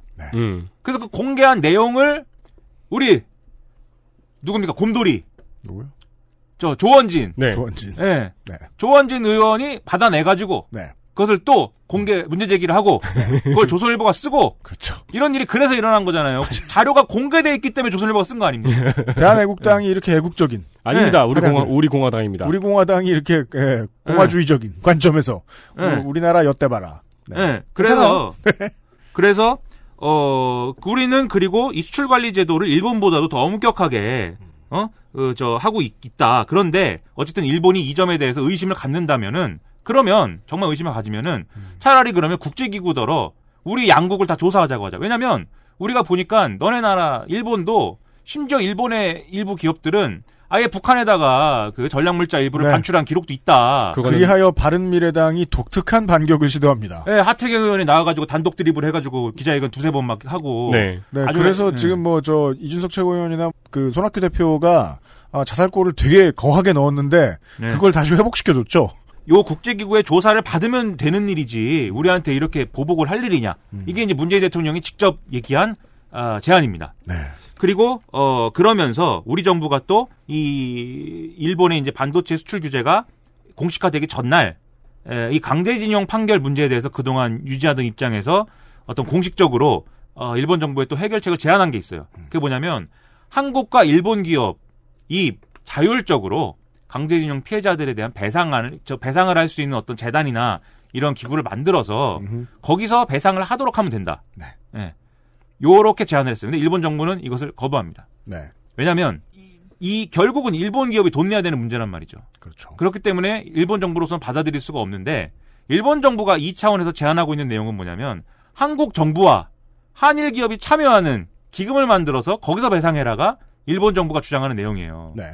즉 한국 정부가 공식적으로 이 문제를 음. 책임지는 그림이라면 네. 우리가 그 안을 받을 수가 있다. 네. 인데 이것은 우리 정부가 받아들이지 않습니다. 네. 왜 그 이유는 또 뒤에 그 논리는 뭔지 얘기를 할게요. 예. 그리고 이것에 대해서 또, 어, 이 상황에 대해서 한일 간에 이렇게 무역 분쟁이 일어난 것에 대해서 결국 이 문제를 해결해 줄 수 있는 위대하신 분은 누구냐면 도널드 트럼프 대통령입니다. 제3국으로 미국 가자. 예, 미국 평림들이 와갖고 일본한테 그러지 마! 이거 한마디 하면 음. 일본은 깨갱할 수밖에 없어요. 네. 그래서 우리는 야, 일본하고 얘기 안 되니까 미국에다가 저 어디 얘기를 해보자. 그래갖고 우리 누굽니까? 김현, 검은머리 외국인, 김현종. 예. 검은머리 외국인. 예, 김현종 씨를 평생- FTA 가이. 네, 평생 별명으로 붙어 다니죠. 예, 트럼프 대통령이 보자마자 어 이 양반이 FTA 가이냐 이렇게 FTA 가이 김현종 우리 2차장 파견하고 일본에 네. 외무 저기 우리 외, 외교부 저 관리들 다 파견하고 뭐 이렇게 그냥 유명희 통상 자원 뭐지 아 통상 통상 교섭 본부장 파견하고 네. 이렇게 해서 대미 외교 총력전에 지금 돌입한 상황이죠. 그렇습니다. 그리고 이 사태가 장기화될 수도 있다. 일본과의 어떤 이 무역 분쟁이 장기화될 수 있다. 이 판단을 에, 일부 내린 후에 어, 결국 일본 소재에 의존하지 않는 어떤 산업 기반이 필요하다라고 판단을 해서 부품 및 소재의 국산화를 위해서는 우리가 정부가 어, 지원하겠다. 네. 이런 입장을 밝혔어요. 아까 말씀드린 대로 대만과 중국의 그 원자재 수출 기업들이 지금 불이 나게 한국으로 달려오고 있고요. 네. 상주를 하고 있고 러시아에서도 온다 그러죠. 그래서 이, 이것을 위한 추경도 편성을 한다. 2천억인가 3천억인가. 네. 뭐 아무튼 이런 일련의 계획들 그리고 1년에 1조 원씩 투자한다. 뭐 이런 거 있습니다. 계획이. 네. 그런 거 쭉 밝히면서 어디 한번 해보자 이런 분위기로 가고 있어요. 근데 뭐 말씀하셨듯이 여러 대만 기, 대만 업체도 있고 중국 업체도 있고 또 국내 업체도 있고 이런 반도체 소재가 되는 이 물질들을 공급하기 위한 여러 가지 선 대체선들이 지금 모색이 되고는 있긴 한데 반도체 기업들의 입장에서는 이게 또 너무 그 어, 섬세한 공정이 필요한 것이기 때문에 하던 대로 하는 게 좋죠. 그렇죠. 이, 예, 그, 이거, 저기, 그 아시 스튜디오도 어떻습니까? 괜히 한번 바꿨다가. 얼마나 고생을 했습니까, 이거를. 이렇게 바꾸고 저렇게 바꾸고, 예, 돈만 두 배로 들어가고. 제가 이재용보다 더 바빴어요. 그러니까 하던 대로 사실 일본산이, 검증된 일본산을 계속 쓰는 게 사실 반도체 기업, 삼성전자 입장에서는 좋은데. 거래처 한번 바꿨다가 추가 비용을 얼마에 물지 모르거든요. 그죠. 이게 그리고 이제 초미세 공정이기 때문에 이게 원료가 바뀌면 또 뭐가 바뀌어야 될지 가늠이 안 되죠. 네. 그래서 자기들이 리스크를 져야 되는 필요도 있지만 어쨌든 간에 대체 방법을 계속해서 모색하고 있는 건 사실입니다. 그래서 또 군- 하- 네. 한편으로 보면 일본에서 이런 카드를 한번 쓱 내밀어 봤으니까 네. 뭐 이번에 잘 해결돼도 다음에 또 내밀 수 있잖아요. 그렇죠. 그러니까 대비는 또 이제 지금부터 시작을 해야 되는 거죠. 그렇죠. 그래서 국내 기업이 뭐 이거 저 아까 말씀드린 고순도 불화수소 99.999%를 뭐 생산했다고 뭐 주가 엄청 오르고 뭐 이런 일도 있었는데 음. 네. 아무튼 그러면 이게 지금까지 이제 일어난 상황들입니다. 네. 그렇습니다. 그러면 이쯤에서 이제 일본 정부는 그럼 왜 이러는 거냐? 왜냐하면 일본 정부한테도 경제적으로 보면 이게 마냥 뭐 해피한 건 아니거든요. 네. 왜냐하면 소니가 OLED TV를 생산해야 되는데 그렇죠. 그 패널 어디서 갖고 옵니까? 그렇죠. 네, 우리나라 삼성이나 LG에서 갖고 올 거 아닙니까? 네. OLED 패널 이런 거는. 음. 그리고 관광 우리나라 사람들 또 화가 나가지고 네. 예? 뭐 일본 관광 안 간다 그러고 그러는데 음. 일본에 오는 들어오는 관광객의 거의 한 3분의 1은 한국 사람이에요. 통계를 보면 네. 4분의 1입니까? 3분의 1입니까? 뭐 아무튼 4분의 1인가? 아무튼 많다 많다는 거죠 중요한 건. 네. 그러면 관광 산업이 타격을 받고. 한국의 그 작은 지자체들과 일본의 작은 지자체들의 상당히 다른 지점 중에 하나입니다. 어, 외국인 관광객으로 주머니를 불릴 수 있는 요소들이 있어요, 일본은. 네. 특히나 일본이 오랜 세월 고민하고 있는 늙어가고 있는 촌의 경우에 한국인 관광객들이 꽤 도움이 되거든요. 음, 음. 예. 그것, 그것도 그렇고 예를 들면 음. 진짜 단적인 예를 들면 호카이도 있지 않습니까? 네. 호카이도의 유명한 사례 뭐 유바리시라고 있어요. 유바리시. 네. 유바리시라는 데가 옛날엔 탄광촌이었습니다. 음. 그 탄광촌 소유주들은 기업이고 예. 그래서 우리나라에서 사실 강제 진용됐거나 뭐 이런 분들이 거기서 강제 노동을 많이 했죠. 그래서 탄광으로 발전한 도시였는데 이제는 석유가 석탄을 대체하고 탄광들이 다 폐쇄되고 이러면서 유바리시는 결단 난 거 아닙니까? 예. 그래서 뭘 하기로 했냐? 거기다 관광을 그러면 유바리시에다가 예. 관광을 유치해야 된다. 그래서 테마파크도 만들고 예. 뭐 별의별 거 다 했어요. 빚만 잔뜩 졌죠. 그래서 지자체 파산하게 생겼습니다. 예. 예? 그래서 어떻게 했냐? 어, 아주 아무도 유바리 시장을 한다는 사람이 없어갖고 예. 도쿄도 공무원이었던 사람이 파견돼서 유바리시에서 일하다가 네. 시장 선거 나가가지고 당선돼가지고 네. 다만 30세에 시장이 탄생하고 예. 그 시장님이 아 난 월급 70%는 반납할게요. 공무원도 월급 다 깎을게요. 네. 이렇게 나와가지고 우리가 유바리시를 살립니다. 거기다가 유바리시에서 지금 잘 나는 과일이 뭐냐? 멜론입니다. 그래요. 예. 메론빵. 에, 메론빵 근데 그 양반이 만든 건 메론 팝콘이에요. 아! 메론 팝콘이 뭐야? 이 자식 이거 설렁설렁. 아무튼 그 양반이 홋카이도 지사까지 됐어요. 달지도 않고 짜지도 않겠네, 팝콘인데. 예, 그러니까 관광이라는 게 네. 이런 식으로 과거에 있었던 산업 기반이 무너지면서 예. 그거에 대한 어떤 대안을 모색하면서 일본의 관광 산업들이 개발 관광 자원들이 개발이 된 거거든요. 그래서 관광 산업에서 타격을 받는다는 것은 그 지자체 입장에서 보면은 대안이 없어서 관광을 하기로 한 건데 연병 아 이거 죄송합니다. 관광 산업이 타격을 받으면 되겠습니까 지자체가? 그러니까 제가 드리고 싶었던 말씀은 그 일본은 그렇게 죽어라 죽자 사자 달려들어서 개발한 관광 상품들이 된 게 많다고요. 그렇죠. 그리고 산업이 한번 일어서면 메론이라고요. 그, 그 산업에 맞게 사람들이 고용되고 들어서서 생활을 하잖아요. 음. 한국인의 소비로 인해 이루어진 시스템들이 꽤 많다는 거예요. 그래요 홋카이도 우유 맛있다고요. 그 없는 살림에 김민아가 돈도 써줬다고. 네. 근데 이제 안 써주게 생겼단 말이야. 옥수수 옥수수. 옥수수 좋지. 아무튼 네, 아, 제가 제가 홋카이도 홋카이도 잠깐 제가 갔다 온 적이 있는데 네. 이 참여연 선거를 하고 있는데 음. 네?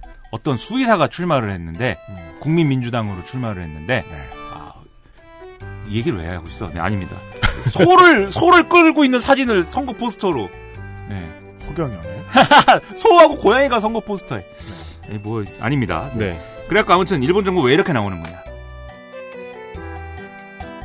XSFM입니다.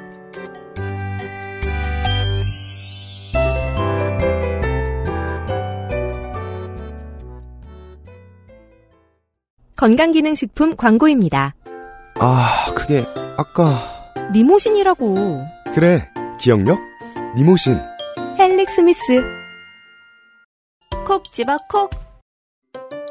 좋은 원료를 쓴 김치를 만들 시간이 없을 땐 콕 집어 콕. 배추, 무, 고춧가루, 생강, 전부 국산. 다시마, 홍합, 표고버섯도 아낌없이 쓰죠. 그러니까 김치가 생각날 땐 콕 집어 콕. 그래갖고 아무튼 일본 정부 왜 이렇게 나오는 거냐? 네. 그래서 첫 번째 그러니까 이게 크게 세 가지 설이 있어요. 네. 언론을 통해서 네. 이 세 가지 설을 다 말씀드립니다. 제가 네. 첫 번째 오는 21일에 참의원 선거가 실시가 됩니다. 사흘 남았네요. 예. 네. 참의원 선거에 에서 아베 신조 정권이 하- 하고 싶은 게 뭐냐? 예. 어, 지금 중의원 선거가 또 연말에 있을 걸로 예상이 되는데, 음. 그래서 이번 참의원 선거부터 이 아베 신조가 마지막 총재 임기를 지금 수행하고 있는데, 마지막 저 해야 될 일이 뭐겠어요? 헌법 개정입니다. 개헌. 그래서 이번에야말로 본격적으로 헌법 개정 분위기를 만들어 가지고 내 평생의 수건을 한번 이뤄보겠다. 그래서 개헌을 하는 것에 대한 의제를 전면에 내걸고 참여한 선거를 치러보겠다 이런 입장이었어요. 물론 마음대로 안 됐습니다. 개헌 뭐 관심도 없습니다 일본 사람들. 근데 아무튼간에 뭐 그런 기조로 가고 있어요. 그래서 참의원에서 개헌에 동의하는 세력들을 3분의 2를 모아서 모아서 어 3분의 2 이상 의석을 점하게 만드느냐 이게 이제 참의원 선거의 지금 핵심이에요. 물론 자민당은 단독 과반이 목표라고 얘기하고 있긴 한데 어렵다고 나오죠. 예. 근데 실질적으로는 3분의 2 개헌 동의 세력, 즉 뭐 다른 여러 극우 정당들이 있을 테니까 네. 개헌 동의 세력을 3분의 1을 넘기는 것이 중요하다. 심지어 국민민주당에도 네. 입헌민주당 말고 네. 입헌민주당은 옛날에 저 민진당에서 쪼개져 나온 사람들이고 그렇죠. 원래 민진당이 고이케 유리코라는 사람이 만든 이제 희망의 당하고 합친 게 국민민주당입니다. 네. 걔네도 걔네 안에도 개헌을 개헌에 찬성하는 사람들이 있어요. 음. 그렇기 때문에 그런 사람들 다 모아서 3분의 1을 넘기느냐가 핵심인데 일단 어 이거를 하기 위해서 과거사 문제로 계속 대립하고 있는 한국을 공격을 한다는 것이죠. 그래서 한국을 공격함으로 공격을 함으로써 원래 그러고 싶었던 극우 세력들의 단결을 이뤄내고 그 여세를 몰아서 개헌을 하려면 뭐가 필요하냐? 국민 투표까지 해야 되거든요. 예. 참의원 중의원에서 3분의 2 넘겨야 되고 참의원에서 3분의 2 넘겨야 되고 국민 투표까지 이 모든 걸 하기 위해서 이번 참의원 선거에서 3분의 1을 넘기는 이제 액션으로 한국을 때리고 그 여세를 몰아서 중의원에서도 3분의 1을 넘기고 개헌 세력이 그리고 그 여세를 또 몰아서 국민적 동의를 이끌어내서 국민 투표에서도 개헌을 가결시키는 이런 그- 로드맵을 그리고 움직이고 있다. 네, 그 세 번의 과정 동안 여기서 제가 쓸 오늘의 가장 그 과격한 표현이 나오겠네요. 그 세 번의 과정 동안 일본이 미쳐 돌아가도록 그렇죠. 유지해야 된다. 네. 특혜 목소리가 더 크게 들리도록. 그러니까 한국에서도 사실 보면 압니다. 이거는 저는 그냥 자연스러운 법칙으로 받아들이고 싶어요. 한번 민족주의를 자극해야 하는 때가 올 수도 있는 거고 사람들은 그거 선택할 수도 있거든요. 음. 근데 이러면 관성이 세요. 그래서 늘 민족주의나 뭐 혹은 뭐 해외에 적을 두고 그걸로 표를 벌어먹고 사는 사람들 늘 있어요. 근데 그 옆에서 표를 따야 되는 사람들이 늘어나요. 네, 네. 관성이랑 그렇게 작용하죠. 네. 어, 현대 정치에서는 그 상황을 계속 유지시키고 싶은 거죠. 이게 그러면 지금 얼마나 효과가 있는 것이냐를 계산을 해보면 사실 이 개헌 세력이 참의원에서 3분의 1을 넘길 것이냐는 일본 언론도 계산이 서로 다릅니다. 그래서 3분의 1을 간신히 넘길 수 있다라고 보는 언론이 있는가 하면 아 이번에 3분의 1을 넘기기는 어려울 거야 이렇게 보는 언론도 있어요. 음. 그래서 그거는 이제 결론이 나지 않는데 다만 이 한국을 때림으로 해서 자민당 정권의 지지율이 오르거나 뭐 이렇게 됐느냐 그렇지 않습니다. 안 올랐어요? 예, 그냥 유지되고 있거나 네. 오히려 하락한 측면이 있어요. 근데 이제 명확하게 그게 하락했다라고 보기는 왜냐면 여론조사마다 기준이 좀 달라가지고 약간 계산이 힘들긴 한데 음. 아무튼 뭐 어떤 드라마틱하게 올랐다거나 이런 징후는 없습니다 지금까지. 그 음. 포인트가 국내 언론이 너무 온도가 높다라고 비판이 나오는 지점 중에 하나죠. 네, 일본은 막상 이 정도까지는 아닌 것 같다. 음. 예. 그렇죠. 그리고 다만 효과를 본 게 뭐가 있냐면 그 전까지 약간 자민당한테 불리한 의제들이 있었어요. 아까 말씀하신 그런 여러 스캔들도 있지만, 모리토모 학원 스캔들. 예, 예. 그런 스캔들도 있고 여러 얘기가 있었지만 최근에 이제 어, 일본의 금융청이 예, 일본 사람들이 노후를 편안하게 보내기 위해서는 한 2천만 원 정도는 저축을 갖고 계셔야 됩니다. 이런 보고서를 냈는데 2천만 원에 2천만 원이면은 우리나라 돈으로 얼마입니까? 2억이 넘죠. 2억, 2억 2천만 원? 네, 2억 그러면 3천만 원? 2억 2천만 원이 없는 사람은 노후가 보장이 안 되는 것인가? 지금 2억 2천만 원이 없는 사람 어, 있지 않으면 노후가 보장이 안 된다는 것은 그럼 우리는 공적연금을 왜 내고 있냐? 이런 의문을 불러일으키는 보고서를 금융청이 냈단 말이에요. 음. 이게 그 아베 신조 의 그 저 중의원 참의원에서 엄청난 논쟁이 됐었거든요. 그래서 또 아베 신조는 연금 얘기하면 또 아픈 기억이 있어요. 1차 아베 신조 정권이 왜 무너졌느냐? 연금 기록이 누락돼갖고 무너진 거거든요. 네. 우리가 예를 들면 국민연금을 이나 이런 걸 내지 않습니까? 예. 내가 10년을 냈어요. 예를 들어서 10년을 냈는데 일본은 이 역사가 오래됐으니까 그 전에는 이제 지금은 컴퓨터 전산으로 다 해서 오류가 날 일이 없지만 과거에는 수기를 했을 거 아닙니까? 네. 그게 없어요. 10년을 내가 냈는데 막 3년치가 어디로 가고 없고 막 이렇게 돼 있고 누락된 사례가 적잖이 나왔습니다. 네, 그걸 못 찾아요, 막. 공무원이 못 찾아요. 네. 그래갖고 내가 연금을 냈는데 그게 없다고 하니 얼마나 억울합니까? 음. 내가 호구입니까? 돈 내란 뒤- 대로 냈는데 나라가 뒤집어져요. 그래서 그래서 그것 때문에 타격을 입어서 아베 신조 1차 내각이 무너진 측면도 있어서 네. 이걸 치워버리고 싶어서 사실 또 한국을 과도하게 때린 것도 있다. 여러 가지 이제 해석이 나오는 거죠. 그런 설이 있다. 아무튼 그 의제들이 사라진 건 사실입니다. 네. 예, 테이블 위에서 없어졌습니다. 어, 그렇지만 어쨌든 뭐 그걸로 크게 재미 본 것까지는 아니니까 음. 예, 그게 아닌 것 같고 그래서 만약에 참의원 선거 딱 치르고 나서 이거 한국 때려봤는데 선거에 크게 뭐 이렇게 이득 보는 것도 없고 연정이 3분의 1을 못 넘겼다. 예, 별벌이 없는 것 같다 이러면 그럼 꼬리를 내- 그러니까 그러면은 다시 예, 그럼 출구 뭔가 출구 전략을 모색해서 네. 야 우리가 어쨌든 이겼다 선언하고 이제 한국은 착하게 앞으로 굴 거야 이렇게 얘기하면서 다시 수출 규제를 열어주는 이런 뭔가의 액션을 해야 될 겁니다. 여기서 하나 분명한 점은 참여연 선거에서 자민당이 원하는 만큼의 의석수가 나오지 않으면 네, 일단 국내 반도체 산업을 한숨 돌린 거라고 봐야 된다. 네. 네, 일본의 수출 산업과 그러니까 내일모 내일모레 선거 결과가 3분의 2 이상이 안 넘으면은 그러니까 이제 연정에서 어, 네. 원하는 그게 뭐 근데 꼭 연정은 아닐 수도 있는데 네. 개헌 동의 세력이 예. 그러니까 원하는 결과가 나오지 않는다면은 그 다음 스텝은 없다는 얘기네요. 원하는 결 결과가 나오지 않으면 그 다음 스텝은 출구 전략일 가능성이 있다. 음. 예, 뭔가 이제 상황을 끝내자일 가능성이 있다. 이 플랜- 플랜- 참의원 선거를 의식했다라고 본다면. 예. 음. 네, 근데 일본은 그 양원의 선거가 좀 자주 돌아오기 때문에 네. 의제가 같아요 보통 그 다음번 선거에도 아, 네, 네. 그러곤 해요. 근데 이게 예를 들어서 뭔가 이번 참의원 선거에 좋은 효과를 줬다. 이 반도체 수출 규제가 한국을 예. 때린 게 음. 그렇다고 한다면 앞으로도 계속 우리를 때리기 위하여 여러 노력을 할 것이다. 이제 이렇게 봐야 되는 거죠. 네. 그 다음에 이게 이제 첫 번째 이 설이고 두 번째 설이 있습니다. 일본 정부 왜 이러나? 이게 국내에서 가장 많이 유통되는 설 같아요. 아 그런가요? 네. 두 번째 설은 뭐냐면 북한 비핵화 협상 이런 것들이 쭉 진행이 되면서 동아시아 외교 안보 질서가 근본적으로 좀 변화를 하고 있지 않습니까? 북미 관계가 잘 될까봐 두렵다. 예, 뭐 그런 그런 것이 있고 그 다음에 네. 이좀 더 구체적으로 말하면 북미 관계의 개선이라는 게 네. 예를 들면 미국이 음. 예, 이 동아시아에서 어느 정도 손을 떼고 북한의 위협이 없어졌으니까 예. 중국의 영향이 확대가 되고 그러면 일본이 그럼 씨 내가 동아시아를 다 책임져야 돼? 이런 게 쫄리고 네.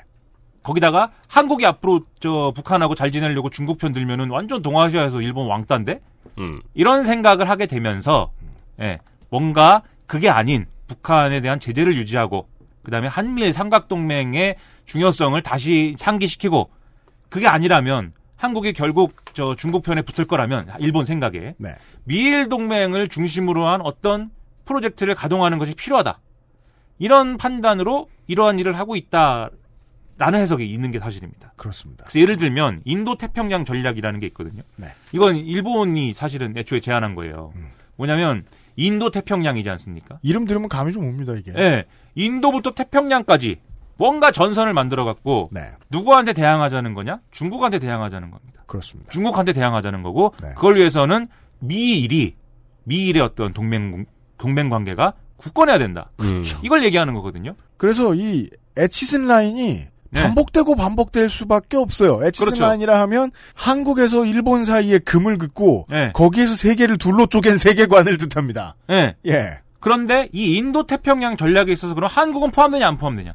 과거에 한미일 삼각동맹을 얘기할 때는 한국은 무조건 포함되는 거죠. 네. 인도 태평양 전략에서는 포함이 될 수도 있고 안 될 수도 있는 겁니다. 음. 우리 정부의 공식 입장은 원래는 인도 태평양 전략에 대해서 지난번까지는 입장이 없었어요. 네. 근데 최근에 인도 태평양 전략에 동의한다고 대통령이 밝혔습니다. 네. 그러니까 약간 어쨌든 간에 그동안에 저 포지션이 애매했던 건 사실이에요, 우리가. 네. 근데 아무튼 그럴 경우에 그러면 굳이 한국을 미일의 어떤 동맹국으로 어, 대우할 필요가 있는지 의문이다라는 판단을 일본이 갖고 있을 수 있다는 거예요. 네.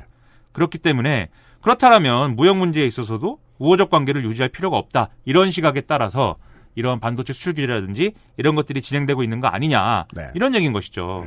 그래서 만약에 그런 시나리오라면 여기서 가장 중요한 건 뭐냐면 미국의 의사입니다. 네. 미국이 와서 얘들아 그게 아니고 인도 태평양 전략이라는 거는 한미 삼각동맹이랑 비슷한 거고 그게 그래서 기존 한- 체제야. 예, 한국하고 잘 지내야 되는 거고 일본 이렇게 오버하시면 안 돼요. 지금 우리 동아시아 전략이 그런 게 아니에요. 네. 이렇게 설득할 수 있다면 그거가 되기를 바라고 지금 한국은 도박을 걸 수도 있는 거죠. 그렇죠. 네. 그래서 이제 그런 걸로 어, 미국을 이, 이 테이블에 앉히는 걸로. 그렇죠. 접근을 하려는 건데 네.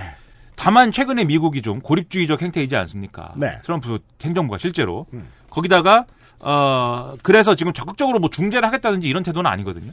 늘 트럼프 행정부가 다른 나라에 가서 하는 얘기하고 비슷한 얘기를 하면 어떡하나. 예. 그럼 뭐 알아서 해. 그렇죠. 난 몰라. 네. 무기 살래? 뭐 이렇게. 좀 불안하면 좀 살래? 이렇게.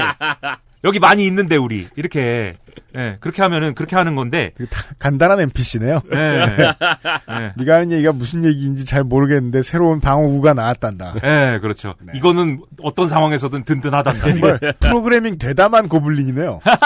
그런데 다만 이제 네. 아, 미국이 한마디 하긴 했어요. 너네가 싸울 수도 있는데 인생 살다 보면 우리 한일 군사 정보 보호 협정 이건 흔들지 마라. 지소미아라고 부르는. 네. 이게 뭐냐면 간단히 얘기해서 한일 간에 군사 정보나 이런 것들은 공유하라는 협정이 있지 않습니까? 음, 그렇죠. 이명박 정부 때 엄청 이거 갖고 싸웠는데 네. 그것을 흔들면 그것이 이번에 깨지면 이 사태 때문에 그러면 기존에 미국이 갖고 있는 한미일 삼각동맹 전략이라는 게 없어지기 때문에 네. 이거 흔들지 마라 이렇게 얘기한 것은 어쨌든 어, 우리의 우리 정부의 어떤 전략에 있어서는 뭐 좋은 신호이죠. 네. 그래서 약간 미국이 미적지근하긴 하지만 완전히 포기한 건 아니니까 네. 그런 점에서 희망을 가지시길 바라고요. 그러니까 미- 전략 기지로서 한국과 미국의 아니 한국과 일본의 지정학적인 위치가 미국 입장에서 달라지는 것도 아니고 얘네들이 싸워서 무슨 둘 중에 하나가 네. 진다고 해서 네. 네. 예. 그리고 이제 세 번째 시나리오가 있습니다. 네. 세 번째 경우는 뭐냐면 산업적 측면에서 일본이 더 이상의 한국의 성장을 용납하지 않겠다는 이런 시각이 반영된 거 아니냐. 저의 중요한 정보통 중에 하나가 네. 그밥 먹으러 가서 서- 설렁탕 집에요. 예. 가면 어른들이 뭘 자꾸 얘기하고 있어. 그죠. 음, 이 얘기를 많이 해요? 음. 네, 지금 얘기해 주실 것을? 예. 이게 뭐냐면 기억하실지 모르겠는데 삼성이 지난 4월 말에 반도체 비전 2030이라는 걸 발표를 했어요. 와, 참 이런 기억 안 나는 단어예요. 이런 네. 네이밍을 아직까지 하네요. 그러니까 예. 말이에요. 그리고 우리 문재인 대통령이 직접 가갖고 거기서 축사도 했습니다. 네. 예. 이 정부가 비메모리를 포함하는 반도체 종합 1위를 하는데 우리가 전폭적으로 지원해 주겠다. 네. 이런 내용이었어요. 음. 비메모리 뭐냐. 이게 반도체는 메모리 반도체가 있고 비메모리 반도체가 있습니다. 음. 그렇죠. 메모리 반도체라는 건 제가 용산에서 살려다가 실패한 거 있지 않습니까? 네. 램. 긴 거. 예, 이놈의 램. 염, 음. 예, 죄송합니다. 그 욕이 나오네.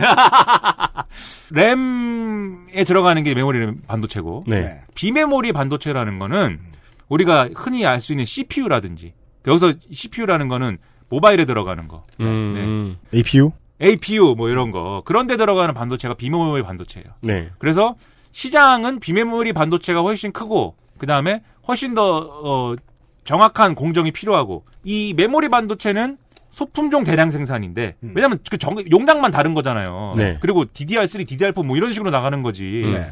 여러 경우가 있는 게 아니지 않습니까? 용량과 크기만 다르죠. 예. 네. 근데 메모리 비메모리 반도체는 사실 다르다면 많이 다른데 아무튼 예.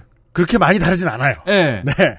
동일한 생산 프로세스를 적용할 수 있어요. 네. 근데 비메 비메모리는 예. 모바일에 들어가고 공유기에 들어가고 예. 그게 어디에 들어가느냐에 따라서 다 맞춰야 될 어떤 여러 가지 조건이 다르니까 그 부가가치가 더 높아요 램보다 예. 메모리보다. 다품종 대량 생산이고 아, 다품종 소량 생산이고 네. 그 다음에 상대적으로 어디까지나 음. 그리고 경기의 영향을 덜 받습니다. 지금 메모리 반도체는 램 값은 배축값처럼 뛰지만 CPU는 그렇지 않아요. 예. 네. 우리 삼성이 메모리 반도체에 집중하고 있기 때문에 주기가 한번 순환 주기가 한번 밑으로 하강하기 시작하면 네. 반도체에서 나는 어, 수익이 감소하고 음. 이 반도체 산업이 우리나라 경제에서 지금 제조업에서 대다 대부 그야말로 대부분 차지하고 있기 때문에 네. 경제 관련 지표가 꺾어져 버려요. 반도체 경기가 하강하면. 출렁합니다. 예. 그래서 비메모리 반도체를 앞으로 거기서 승부를 보실 수밖에 없겠네요라는 게 우리 정부의 생각이고 삼성도 네. 자기들의 어떤 사업 포트폴리오상 비메모리에서 승부를 걸어볼 만하다라고 지금 판단하고 있다는 겁니다. 네. 비메모리에서 갑자기 각광을 받으면 물론 뭐 이렇게 생각해야죠. 비메모리가 좋은 산업이면 누가 안 들어가. 그죠.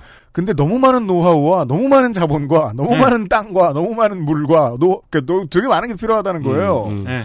그래서 갑자기 못 들어오는 거 아니에요. 근데 그 들어와가지고 사실상 독과점 기업이라고 할 수 있는 TSMC의 입장은 APU, CPU가 필요한 세상의 모든 업체들에게 왕이에요. 예. 가위 든 사람이란 네, 말이에요. 네. 그게 인텔이든 애플이든 그 삼성은 완성품 만들죠. 삼성이든 말이죠. 마치 디스플레이를 생산하는 삼성과 LG가 디스플레이가 필요한 회사들에게 가위 든 사람들인 거하고 마찬가지입니다. 음. 예. 예. 그래서 요 그럼 비메모리 안정적이에요. 예. 회사가. 비메모리 반도체 생산이 어떻게 돌아가냐면 APU라든지 이런 거 설계하는 놈들이 따로 있습니다. 이른바 fabless라고 하죠. 네. 그래서 팻리스. 예. 그 설계하는 놈들이 따로 있고 설계를 하는 대신에 자기들이 생산 안 해요. 생산은 지금 말씀하신 TSMC나 네. 삼성전자나 이런 데에다 의뢰를 하는 겁니다. 생산 시스템이 어마어마한 돈이라서 네. 그걸 가지고 있으면 또 대단한 회사예요. 예, 그래서 파운드리라고 하죠. 그렇죠. 이렇게 네. 위탁 생산하는 거를 파운드리라고 하는데 이 파운드리에서 지금 1등, 2등을 다투는 게 TSMC랑 삼성이에요. 네. 그런데 아까 말씀드렸듯이 이 비메모리 반도체에서 더 이윤을 많이 남기는 방식으로 생산을 하기 위해서는 미세 공정, 공정 미세화가 필요한 것이고 7나노 이하 공정에서는 사실상 TSMC와 삼성의 게임이다. 이렇게 보고 있어요. 네. 예. 그런데 아까 말씀드렸지 않습니까? 7나노 이하 비메모리 시장에 있어서는 어 아까 뭐 photoresist나 이런 것들이 반드시 필요하다. 음. 그런데 일본 정부가 지금 예를 들면 삼성이 어 뭐 디램 반도체 만들고 이런 데 들어가는 소재를 강하게 규제하고 있느냐? 아니라는 거예요. 네. 그래서 지금 디램 값을 램 생산에는 문제 없다고요. 다시 자기 이야기로 돌아. 아니 그리고 재고가 많대요. 네, 재고도 많고 지금 아무 문제가 없다고. 그냥 참으세요, 청 컴 스테이션, 스테이션, 스테이션, 스테이션. 이렇게 화나면 김민하에겐 어떤 결과가 찾아올까요? 김민하가 화를 내게 됩니다. 그렇죠. 그러니까 아무것도 달라지지 않아.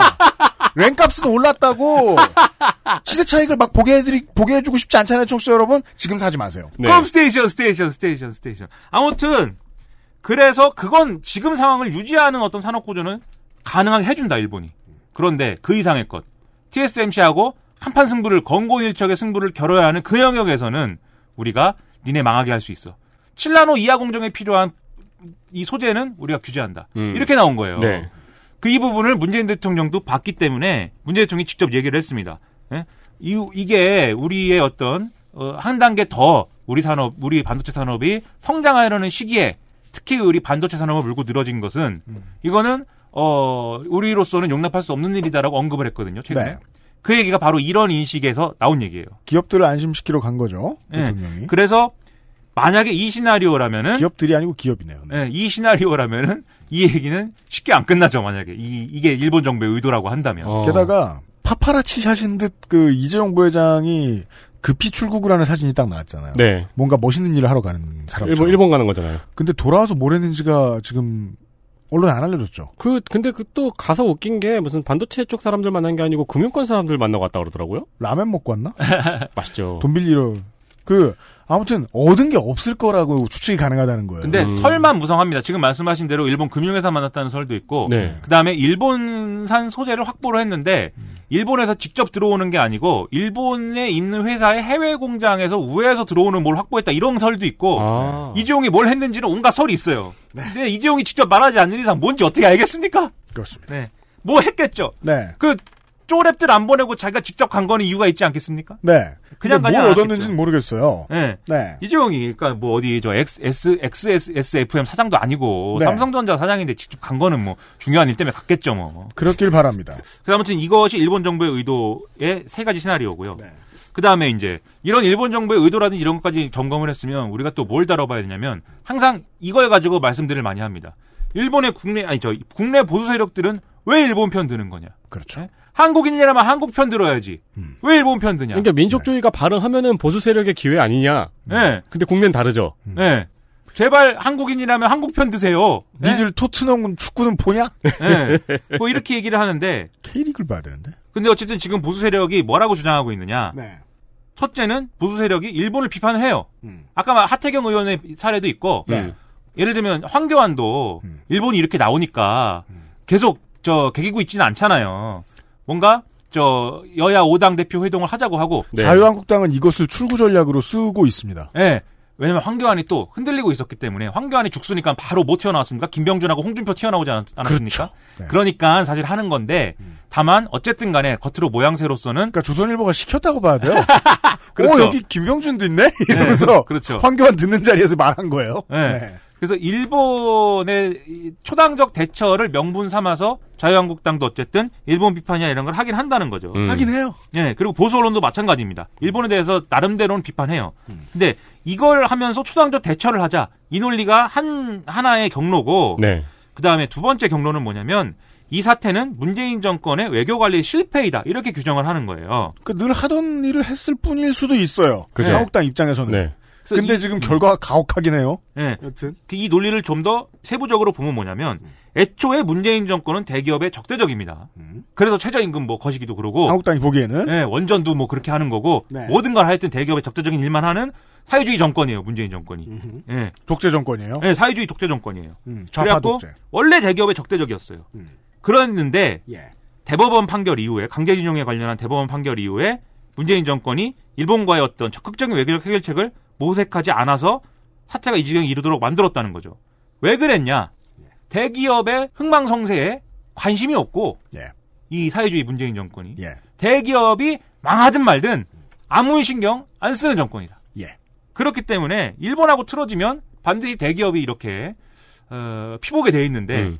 그걸 그냥 두고 본 것이다. 왜냐면 대기업이 망하면 우리나라는 망하는데. 그렇죠. 그러니까 여기까지 들어보세요. 일본이란 소재 빼고는 보수 언론하고 한국당은 늘 하던 대로 했어요. 네. 그렇죠. 늘 하던 대로 했어요. 네. 거기에 일본이라는 양념을 치고 있는 것 뿐입니다. 네. 그 황교안도 뭐라 그랬느냐. 일본을 이기기 위해서라도 경제 정책의 대전환이 필요합니다라고 했어요. 네. 그게 뭔 얘기겠습니까? 니들이 경제에 대해 신경을 안 쓰기 때문에 문제가 여기까지 온 것이다라고 얘기를 한 거예요. 예. 그리고 그 다음에 이 정부가 어, 소재 및 부품의 국산화를 주문하면서 재정 투입을 한다 이렇게 얘기하지 않았습니까? 바로 보수 언론이 반론을 제기하고 나선 게 뭐냐면 지금까지 그럼 대기업이 이거 소재 부품의 국산을 하기 싫어서 안 한 것 같냐? 노력했다. 일본 기업은 이 짓거리 100년 동안 해가지고 예, 그 불화수소 고순도를 만드는 거를 100년 동안 해가지고 지금 그 정도 이르는 건데 우리나라 기업들 끼케야 뭐 3, 40년밖에 더 됐냐 그런 이제 이 일을 한 게. 예? 그런데 그런 시도를 하면서 사실 이 저 뭡니까? 어 뭐 좀 오류도 있고 네. 그다음에 저 뭐 뭐라 그러죠 그런 거? 어 잘하려고 그랬는데 잘 안 되고 이런 거. 지금 어휘 어휘력이 이제 딸려갖고 아까 뭐지 공신 저기를 먹어야 니모신. 되네. 네, 니모 니모 저기 니모신. 그 물고기 아닙니까? 니모 시행 차고 뭐 이런 것도 있고. 네. 그래서 구미에서 불산 누출돼 가지고 예? 난리 나고 그랬단 말이죠. 음, 음. 그런 일도 있을 수 있는 건데 불산이 막 누출돼 갖고 죄 없는 사람들이 막 피해를 당하고 기업이 부품 소재 국산화 하다 보면 그럴 수도 있는 건데 그거 가지고 뭐라 그런다. 예, 좀 그거 좀 불산 피해 불산 누출도 좀 됐다고 바로 화평법 마- 아, 저 화관법 만들고 네.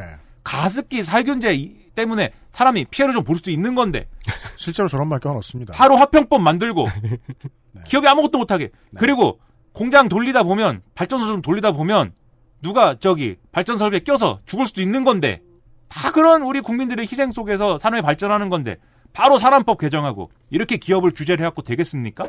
그렇게 기업을 규제하면서 그렇게 기업을 옥죄면서 기업의 부품 소재 국산화를 지금 왜 안 했냐 빨리 해라 이렇게 얘기하면은 되겠습니까? 이렇게 쓰고 있습니다. 그 여기 전체적으로 이렇게 우익 쪽 연기를 하실 때 연기력이 더 좋으신 것 같아요. 아 그래요? 네. 아, 진심이 내- 더 내추럴이다? 네. 저의 거기 저의 혼내이다? 네.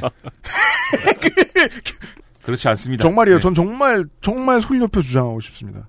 일본이라는 소재가 들러붙은 걸 빼면 아침에 눈 뜨면 그때부터 늘 하는 얘기거든요. 네. 네. 지난 3년간 쉬지 않고 하던 얘기거든요. 그렇죠. 이게 양념이 일본이 처지니까 규동이 올라가니까 네. 역풍이 어마어마해졌을 뿐이에요. 그렇죠. 네. 네. 그래서 규제 하나 하래요. 부품 및 소재 저 국산화 시켜줄 시키려면 실제로 하고 싶었던 말은 이거라니까. 그렇죠. 이참에 대기업 밀어달라 이 정도 말을 하고 싶었는데 되, 되돌아온 소포는 커다란 친일파, 막 친일파 화환 이런 걸 돌려받아. 그래서 보수 세력이 이렇게 가는 것에 대한 이런 지금 이제 그 속마음을 좀 말씀드렸고 그런데 이걸 이제 어떤 그동안 대기업 편향 뭐 이런 것을 말씀드린 거고 정치적 논리가 또 있습니다. 네. 정치적 속마음이 있어요. 방금 말씀드린 대기업 대변이 이제 첫째인 것이고 네. 두 번째는 뭐냐면 이전 정권에 대한 정치적 역사적 평가와 관련한 것이다. 그래서 이것과 관련해서도 크게 두 가지를 얘기할 수가 있습니다. 예, 이 부분도 짚고 넘어가야 되죠. 네, 첫째는 뭐냐면 결국 어쨌든 박정희 정권이 청구권 자금을 받아가지고 경제 발전을 시킨 거라는 거잖아요. 그렇습니다. 포항제철 만들고 뭐 이래가지고 네. 그게 잘한 일인데 네. 역사적으로 정말 높게 평가되어야 할 일이고 그걸 통해서 중화공업화를 추진해가지고 오늘날의 재벌 기업이 다 오늘날 이렇게 살 수가 있는 건데 이렇게 얘기해야 돼요. 예. 그런 연장선상에서 보면 청구권 협정 잘한 일이기 때문에 청구권 협정을 통해서 강제징용 피해든지 뭐든지가 이미 다 해결된 거고. 자유한국당의 대선 후보가 되고 싶은 그 어느 누구가 네. 이 논리를 부정합니까? 예. 예. 다 해결된 것이 다라고 얘기를 해야 되는 겁니다. 개발 독재를 지지하지 않고 지금 자유한국당에서 대선 후보 못 됩니다. 예. 예. 그래서 그 얘기를 하려다 보니 음. 그 점을 인준하려다 보니 예. 지금 앞서 말씀드린 이런 행태를 보이고 있는 거죠. 예. 두 번째 뭐냐면 여기서 두 번째 뭐냐면 똑같은 생각을 누가 어떤 분이 하셨느냐. 우리 박통령, 최통령의 요절 복통들이 하셨습니다. 이게 이제 그 일본의 강제징용 판결이 이루어지기 전에 대법원 판결 나기 전에 네. 난 이유인가? 아무튼 아니 아, 저, 저, 최종 판결 나기 전에 예. 일본에서 와가지고 아 이거 네. 강제징용 판결이 지금 분위기대로 나면은 우리 양국 간에 상당히 곤란해지겠는데요. 이렇게 얘기했더니 박근혜 전 대통령께서 예. 아이고 그러면 우리 정 우리는 개망신이지요. 네. 이 개망신을 당하지 않기 위해서 좀 노력을 해야 되겠습니다. 네. 외교부한테 얘기하고 거기 있는 김현장 변호사한테 얘기하고 김현장 변호사 양승태 만나고 네. 양승태 대법원장 만나고 양승태가 어떻게 해보라고 하니까 예. 임종원이 글을 쓰고 예. 네. 그래서 재판 개입하고 네. 재판 그래서 재판이 안 끝나고 네. 즉 한국당의 현 지도부와 관련이 있습니다. 예. 이걸 했단 말이에요. 네. 그럼 이게 지금 뭐가 돼 있습니까? 사법농단이 돼 있지 않습니까? 음. 어제 오늘 뭐, 이게 뭐 최근에 또 보수 언론이 뭐를 얘기하고 있냐면 네. 사법 자제를 얘기하고 있어요. 사법 자제가 뭐냐? 네. 그것은 뭐냐면 국내의 사법부 판결이 외교적 문제를 야기할 수 있는 그런 문제에 대해서 원래 사법부는 자제를 하는 전통이 있다는 겁니다. 가만 있자. 예, 외교적으로 너무 그 파장이 큰 판결을 우리가 하지 말자. 네. 라는 전통이 있대요. 조선일보에서 한 얘기예요? 여러 보수 언론에서 하고 아, 있습니다. 그 진짜요? 예. 음, 굉장히 위험한 얘기를 하네요. 네, 오늘 조선일보도 했습니다. 선우정 씨의 칼럼으로. 사실 사법 자제 전통이 있는 것이고, 사실, 그래서 박근혜 대통령과 양승태가 한 것도 그런 사법 자제의 전통 위에서 행정이 사법의 오바를 누르려고 이렇게 서로 조율한 것 뿐이다. 근데 그게 이번 정권에서는 사법 농단이 돼가지고 다 개작살을 나고 있다. 즉 재판 개입했다. 재판 개입을 해야 돼서 한 거다. 해야 돼서 한 거다. 잘한 거다. 잘못이 아니다. 네, 네. 잘한 거다, 그거. 네. 재판 개입 잘한 거다. 네. 그 죄 아니다. 그 얘기를 정당화하기 위해서 어떤 논리를 동원하느냐. 이것도 제가 정리해 세 가지를 정리해왔습니다. 첫 번째, 강제징용 피해에 대한 대법원 판결은 민족주의에 경도된 것이고 아주 무리한 내용이었다. 대법원이 아주 무리수를 둬가지고 아주 개판됐다. 네. 판결이. 언제부터 이렇게 민족주의를 싫어했다고? 예. 그다음에 두 번째, 대법원 판결하고 별개로 정부가 이거 외교적 노력을 했어야 되는데 지난 1월 달에 한국 정부와 양국 기업이 참여하는 기금을 설치하자라는 일본의 제안을 예, 이런 지하에 거절을 김의겸 당시 김의겸 대변인이 해버렸거든요. 네. 그런 것들을 볼 때 한국 정부의 외교 실패다. 네. 셋째, 참여정부 시절에 당시에 이제 한일 수교 회담 즉 이제 청구권 협정하러 갔을 때 예. 그때 한일 기본조약 맺고 뭐 이런 거 할 때 그때 뭐라고 얘기를 해왔는지 그때 당시에 뭐라고 대화를 나눴는지 등등의 여러 자료들이 공개가 됐었거든요. 네. 그 공개된 것에 후속 조치를 하기 위해서 민간 공동 대책이라는 게 꾸려져요. 네. 네. 근데 이 민간 공동 대책위에서 이 강제징용 피해에 대해서 어떤 결론을 내렸냐면 어 강제징용 피해는 당시에 일본이 우리에게 제공했던 이저 청구권 자금에 산정돼 있고 그것에 대한 보상이 네. 그렇기 때문에 그 자금을 받은 한국 정부가 국내의 강제징용 피해자들에게 보상해줘야 된다라고 이 민간 합동위가 결론을 내렸어요. 음. 결론에 그렇게 써 있어요. 네. 그리고 그 민간 합동에 참여한 사람이 이해찬 당시 국무총리하고 네. 문재인 당시 청와대 민정수석이다. 그런 결론을 내렸는데 왜 이제 와서는 그러니까 직속 기관이니까 가 있어야죠 그 사람은 그 직책은. 예. 예. 그때는 그런 결론을 내려놓고선 왜 이러시냐? 정치적 뭐 목적 있는 거 아니냐? 즉 우리 보- 전 전임 정권과 보수 세력 때려잡으려고 결국은 다 하는 짓이고 그러니까 이걸 찾아놓고 얼마나 흐뭇했을지 상상이 갑니다. 네. 오 참여정부 오 우리 보수 세력 때려잡으려고 다 하는 짓이지 뭣도 아니다. 네. 이 얘기를 하는 것입니다. 그렇습니다. 예. 그러면은 우리가 그러면 또 여기서 끝내면 또 이게 우리가 또 그 알실이 아니죠. 그럼 대법원 판결 내용은 뭐였냐? 이걸 한번 또 따져봅니다. 그쵸. 시간적으로도 여기서 끝내면은 미나문구가 아니죠. 예. 음, 아, 뭐 거의 끝나 끝나가네. 이거 뭐 얼마 안 남았네. 몇 줄 안 남았네 이거. 기압이 떨어졌어요 보니까 예. 몇줄안 예. 남았어요. 예. 임종원처럼 늘어지네. 여튼 XSFM입니다.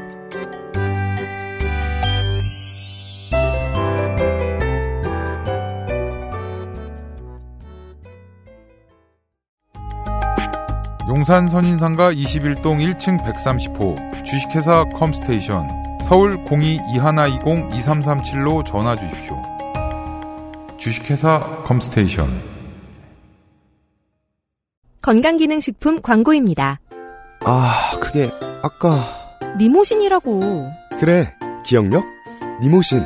헬릭스미스. 이게 예, 대법원 판결 내용은 뭐였냐? 대법원 판결의 핵심 내용을 정리하면 이런 얘기입니다. 예. 첫째로 이 청구권 협정이라는 것은 일본의 어떤 불법적 식민 지배에 대한 배상을 청구하는 그런 내용의 협정이 아니었다. 예. 뭐냐면 샌프란시스코 강화조약 제4조에 따른 한일 양국의 재정적 민사적 채권 채무 관계를 정치적 합의에 의해 해결하기 위한 것이었다라는 겁니다. 그러면 여기에는 뭐가 없을까요? 식민지배 불법성에 대한 규정이 없습니다. 그렇죠. 뭔 네. 얘기냐면 그 전까지는 한국과 일본은 하나의 나라였습니다. 네. 그게 어떤 것이든 간에. 네. 근데 하나의 나라가 두 개로 분리됐습니다. 음. 두개 분리됨으로 해서 한국 땅에 있는 일본인들의 무슨 자산이 있을 수도 있고 예. 어떤 채권 채무 관계가 있을 수도 있고 네. 예, 예. 일본 땅에 있는 한국인들의 무슨 채권 채무 관계가 있을 수도 있는 거잖아요. 그렇죠. 근데 그거를 개별 소송과 무슨 어떤 구제 절차에 의해서 막 이렇게 하는 게 아니라 네. 양국 정부가 네. 그러한 모든 것을 통으로 해결하자라는 것에 불과한 것이지 예. 이 협정이 어떤 일본의 식민 지배의 어떤 불법성이라든지 식민 지배 과정에서 일어난 어떤 아주 그 악행이라든지 예. 이런 거를 배상하는 걸 논의하는 자리가 전혀 아니었다라는 거를 이 대법원 판결이 확인한다는 겁니다. 그러니까 이거는 그냥 채무 관계를 퉁친 거지 네, 피해에 대한 손해배상은 아니었다. 그렇죠. 그래서 만약에 누군가 식민 지배의 피해를 입은 거에 대한 배상을 요구하는 것은 음. 이 청구권 협정이 규정하는 범주에 들어가지 않는다는 거예요. 네. 그거는 청구권 협정이 아니고 네. 다른 걸 통해서 해결하시 해결하셔야 된다는 겁니다. 그렇습니다. 네. 그리고 사실 지금 주장하는 거 백배 물러서 가지고요. 네. 그 민간공동 대책위가 했던 얘기를 인정한다고 해도요. 민간공동 대책위가 나누었던 이야기의 기록이 대법원 전원합의체 판결보다 위가 돼야 되나요? 그거 아니죠. 여튼. 그러니까 그 얘기도 있는데 네. 어쨌든 그렇게 보면 강제징용 피해라는 건 뭐냐? 예. 강제징용 피해라는 것은 첫 번째로 어 당시에 일본 정부의 뭡니까 국민 징용령에 따라서 징용된 것인데 강제 동원된 것인데 일본의 에, 식민 지배는 불법이기 때문에 강제 징용령도 불법입니다. 네. 불법적인 행위를 한 것에 의해서 강제 동원된 것이기 때문에 이것은 어 청구권 협정의 내용에 들어가는 어떤 적용 대상이 아니다. 네. 이게 대법원 판결 내용이고 다시 말해 협정이 일본의 부- 범죄 행위를 전제하고 있지 않다. 예. 예. 그리고 실제 그 당시에 강제 동원이 되는 행태를 봤을 때 예. 일본 정부가 강제 연행을 했고 그 다음에 기업 미쓰비시라든지 미쓰비시의 전신인 미쓰비시, 예. 미쓰비시의 전신인 미쓰비시가 또 있어요. 그것도 복잡한 얘기입니다. 이 미쓰비시가 강제 노동을 강제 노동의 형태로 시켰고 그런 걸 볼 때도 강제징용의 불법성이 확인된다는 것이죠. 음. 그래서 그것에 대한 피해의 손해배상은 또 말씀드리듯이 청구권 협정에서 적용되는 대상 내용에서 벗어난다라는 겁니다. 네. 예. 그리고 청구권 협정에 보면은 1조가 일본 정부가 한국 정부에게 무슨 돈을 준다. 근데 그 돈의 성격은 경제 협력 자금이다. 이렇게 돼 있고 음. 2조는 이 양국 및 양국 국민 간의 청구권 등의 권리 문제는 어떻게 해결한다. 이런 내용으로 돼 있는데 즉 일본 정부가 준 돈은 경제 협력 자금이기 때문에 그냥 준 거기 때문에 그렇죠. 예, 나한테 그냥 줬다고요. 예. 그런 것이기 때문에 양국 국민의 어떤 권리의 해결의 어떤 대가라든지 이런 성격이 있다고 법적으로 규정할 수 없다는 거예요. 경제 지원금에 가깝다. 예. 그러니까 일본이 돈을 줬다라는 이유로 예. 강제징용 피해에 대한 배상이나 이런 성격이 그 돈에 포함되어 있다라고 규정할 수가 없다는 겁니다. 그렇죠. 그 돈은 그냥 경제 협력을 위해서 줬, 줬다며 일본이. 네. 아니 근데 그 청구권 그 협정 문에 어떤 식으로 내용이 적혀 있는지가 굉장히 중요한 거잖아요. 예. 예. 그렇죠. 그렇게 써 있습니다. 그 지금 화가 난 한국의 국민 감정은 이거잖아요. 사실 어떠한 근거도도 충분치 않아 보이는 깽값 같아 보이는 돈을 정부랑 정부끼리 주고받았다. 네. 그게 징용돼서 고생한 사람들이 받아야 되는 보상하고 무슨 관계냐? 음. 그 다음에 이제 말씀드린 참여정부 시절의 민간 공동의 판단에 대해서는 거기 보면은 아, 그, 그 서술이 좀 애매하긴 해요. 실제 그걸 보면 도의적으로 주어야 된다 뭐 이렇게 써 있는 것이 있어요. 그래서 그게 좀 불명확한 서술로 돼 있긴 하지만 민간 공동의 결론이 어쨌든 도의적 차원에서 정부가 책임을 져야 된다라는 논리로 받아들여야 하지 이것이 어떤 청구권 협정에서 규정하는 것 이상의 어떤 내용을 새로 규정한 그런 그런 결론은 아니다라는 네. 게 대법원의 판단입니다. 그렇습니다. 그리고 일부 대법관의 경우에는 한일 청구권 협정으로 소멸된 것은 외교보호권일 뿐이고 외교보호권일 뿐이고 개인의 손해배상 청구권은 행사 가능하다. 이렇게 판단을 하면서 결론적으로 어, 저 원고 승소다. 이렇게 판단한 내용인데 뭐냐면은 외교보호권이라는 거는 어, 국가가 나서서 자국 국민의 어떤 권리 구제나 행사를 적극적으로 어, 보장해주는 어떤 권한의 의미예요. 예를 들면 우리나라 사람이 외국에서 무슨 피해를 당했다거나 이럴 때 대사관이나 이런데 해결을 요청하면 해결을 해줘야 되잖아요. 네. 그런 게 외교보호권입니다. 그런데 한일 청구권 협정에 의해서 뭔가가 소멸했다면 이 외교보호권이 소멸한 것이기 때문에 우리나라가 우리나라가 강제징용 피해자들을 대리해서 일본의 어떤 기업에 대한 어떤 그 배상을 받아내는 어떤 활동을 한다든지 예. 그런 것은 포기했다고 보더라도 예.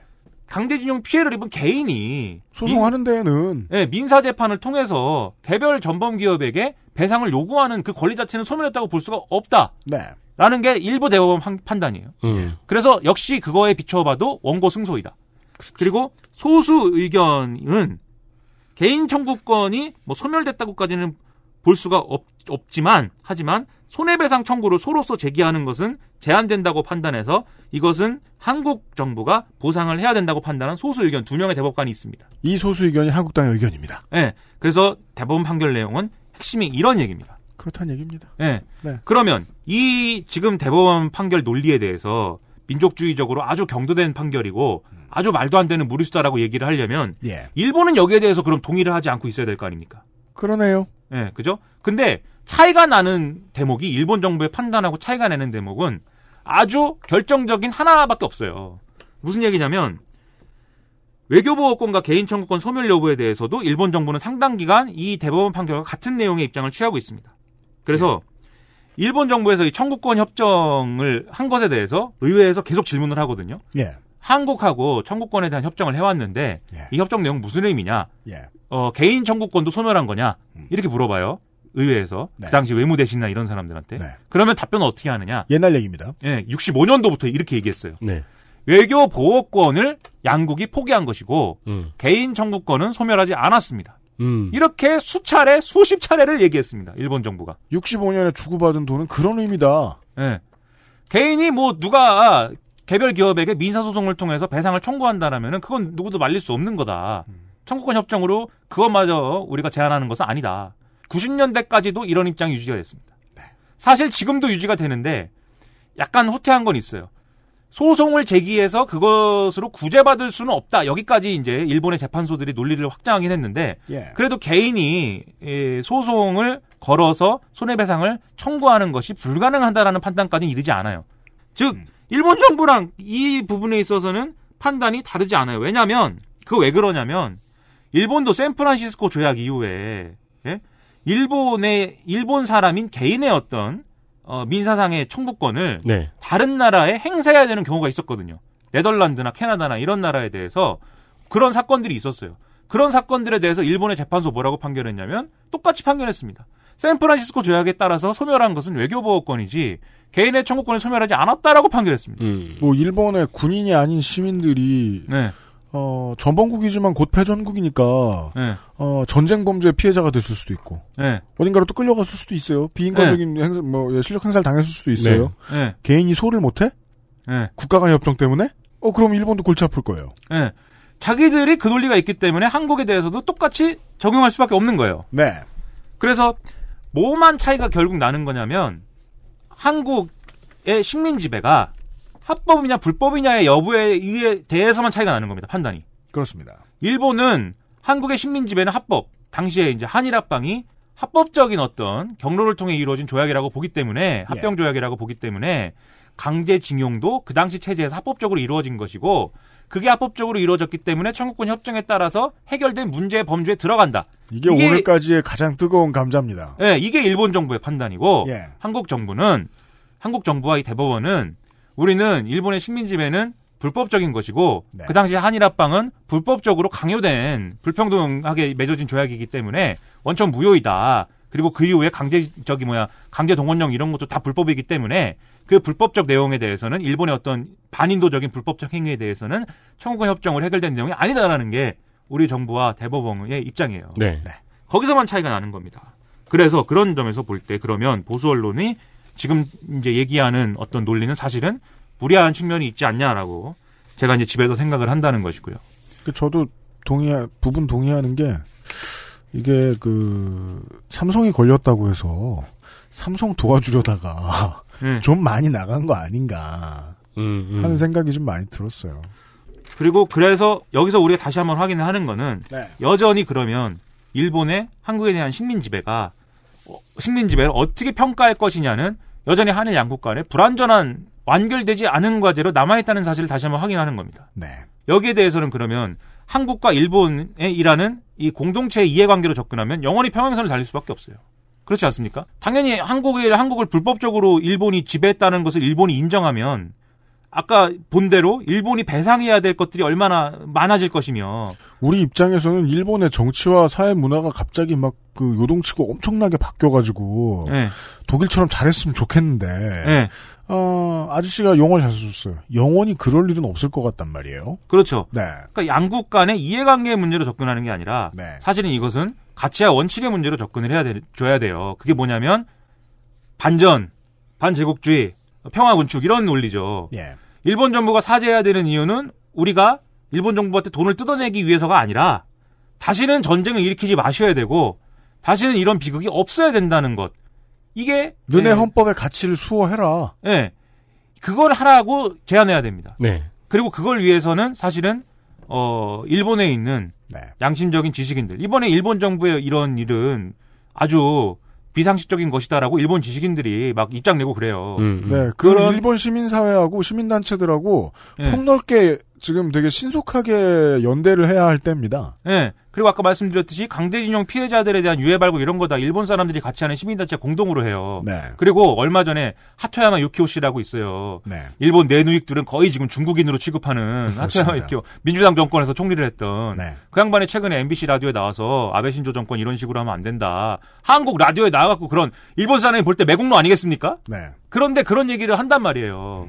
그런 사람들이 있습니다. 그런 사람들하고 같이 이 반전 평화의 가치 이런 것들을 토대로 한 정치적 압력을 이제 모색해내는 그런 작업들이 중요한 것 같고요. 그래서 과거사를 바람직한 방향으로 청산하자는 것이다. 네. 이 점을 어 우리 공동체 차원에서 명확히 할 필요가 있는 것 같고요.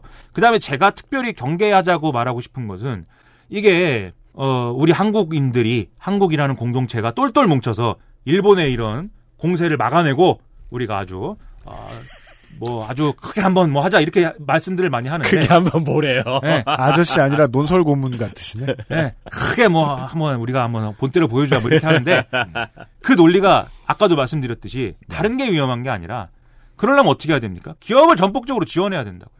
삼성을 네. 반도체를 더 잘 찍어내고 네. 아주 세계 1등을 할 수 있도록 전폭적으로 지원해야 된다고요. 그럼 제가 볼 땐 두 가지 걸려. 첫 번째, 방금 아까 앞서도 말씀드린 그 환경 규제 풀어주자고 얘기가 튈 수 있어요. 네. 벌써 튀고 있고요. 예. 거기로 얘기가 기울어져 있는 게 사실입니다. 네. 그리고 두 번째, 노동자들의 권리를 제한하는 결과로 이어질 수 있어요, 이게. 네. 실제 이번에 최저임금 2.87% 인상에 그치면서 논거를 공익위원 중에 한 명이 나와서 뭐라고 설명했느냐 여러 가지 얘기를 했는데 미중무역 전쟁이니 뭐니 여러 가지 얘기를 했는데 네. 그 중에 하나는 일본의 반도체 수출 규제가 있었어요. 일본이 이런 식으로 나와서 우리 경제가 어려워지고 있기 때문에 최저임금 인상을 더 할 수는 없겠네요라는 게 즉, 이 논거 중에 하나였습니다. 이 여파로 노동계가 저 찬바람을 맞아 버렸습니다. 네. 네. 근데 최저임금 같은 경우는 항상 말씀드리지만 절대 다수의 미조직 저 노동자들에게 영향을 미치는 그런 문제 아니겠습니까? 네. 물론 자영업자의 문제도 있지만 네. 최저임금을 무조건 다 올려야 된다라는 말씀 드리는 게 아니라 그럼요. 이런 논의 구조가 노동자들에게 오히려 손해를 감수하라는 논리로 이어질 수 있는 위험성이 있다는 얘기를 하는 거죠. 그건 아니, 예, 그건 매우 그런데, 그리고 우리가 드리는 말씀이 그냥, 그냥 엄청나게 위험하다, 그, 그니까 다 종합해 놓고 봐도, 옛날에 이명박 때 같은, 그, 단일 몇 개 기업 아래 단일 대오로 모인 언론 지형 으로 갑자기 돌아가는 건 아닌가, 네. 두려움이 좀 있다는 거예요. 네, 그러면 곤란하고 네.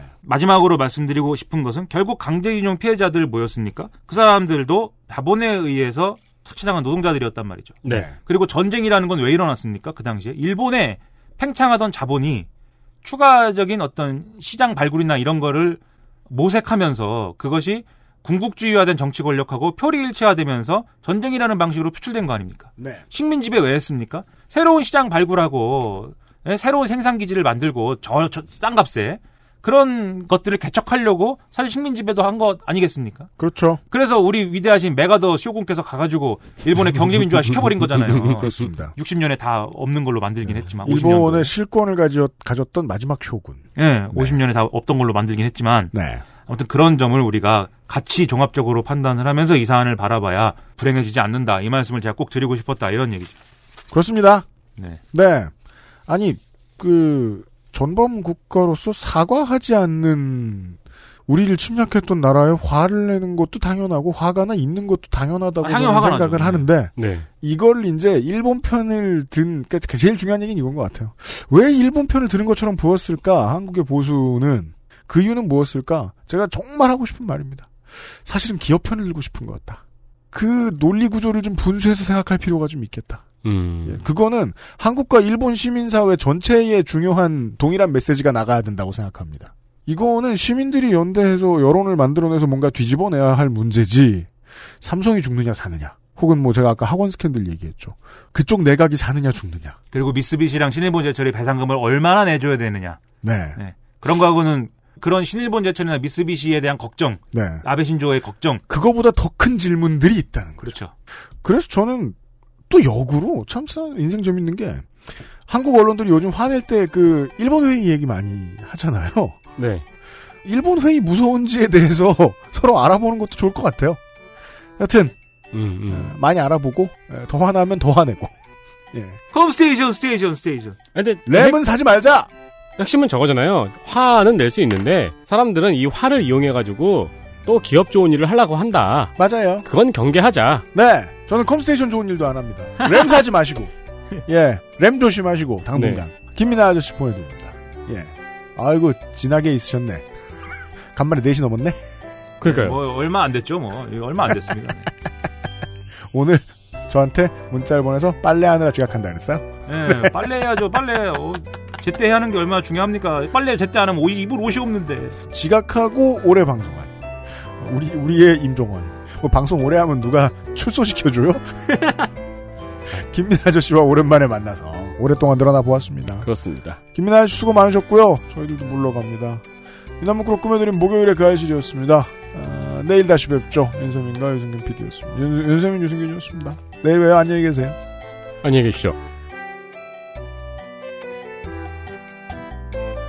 XSFM입니다.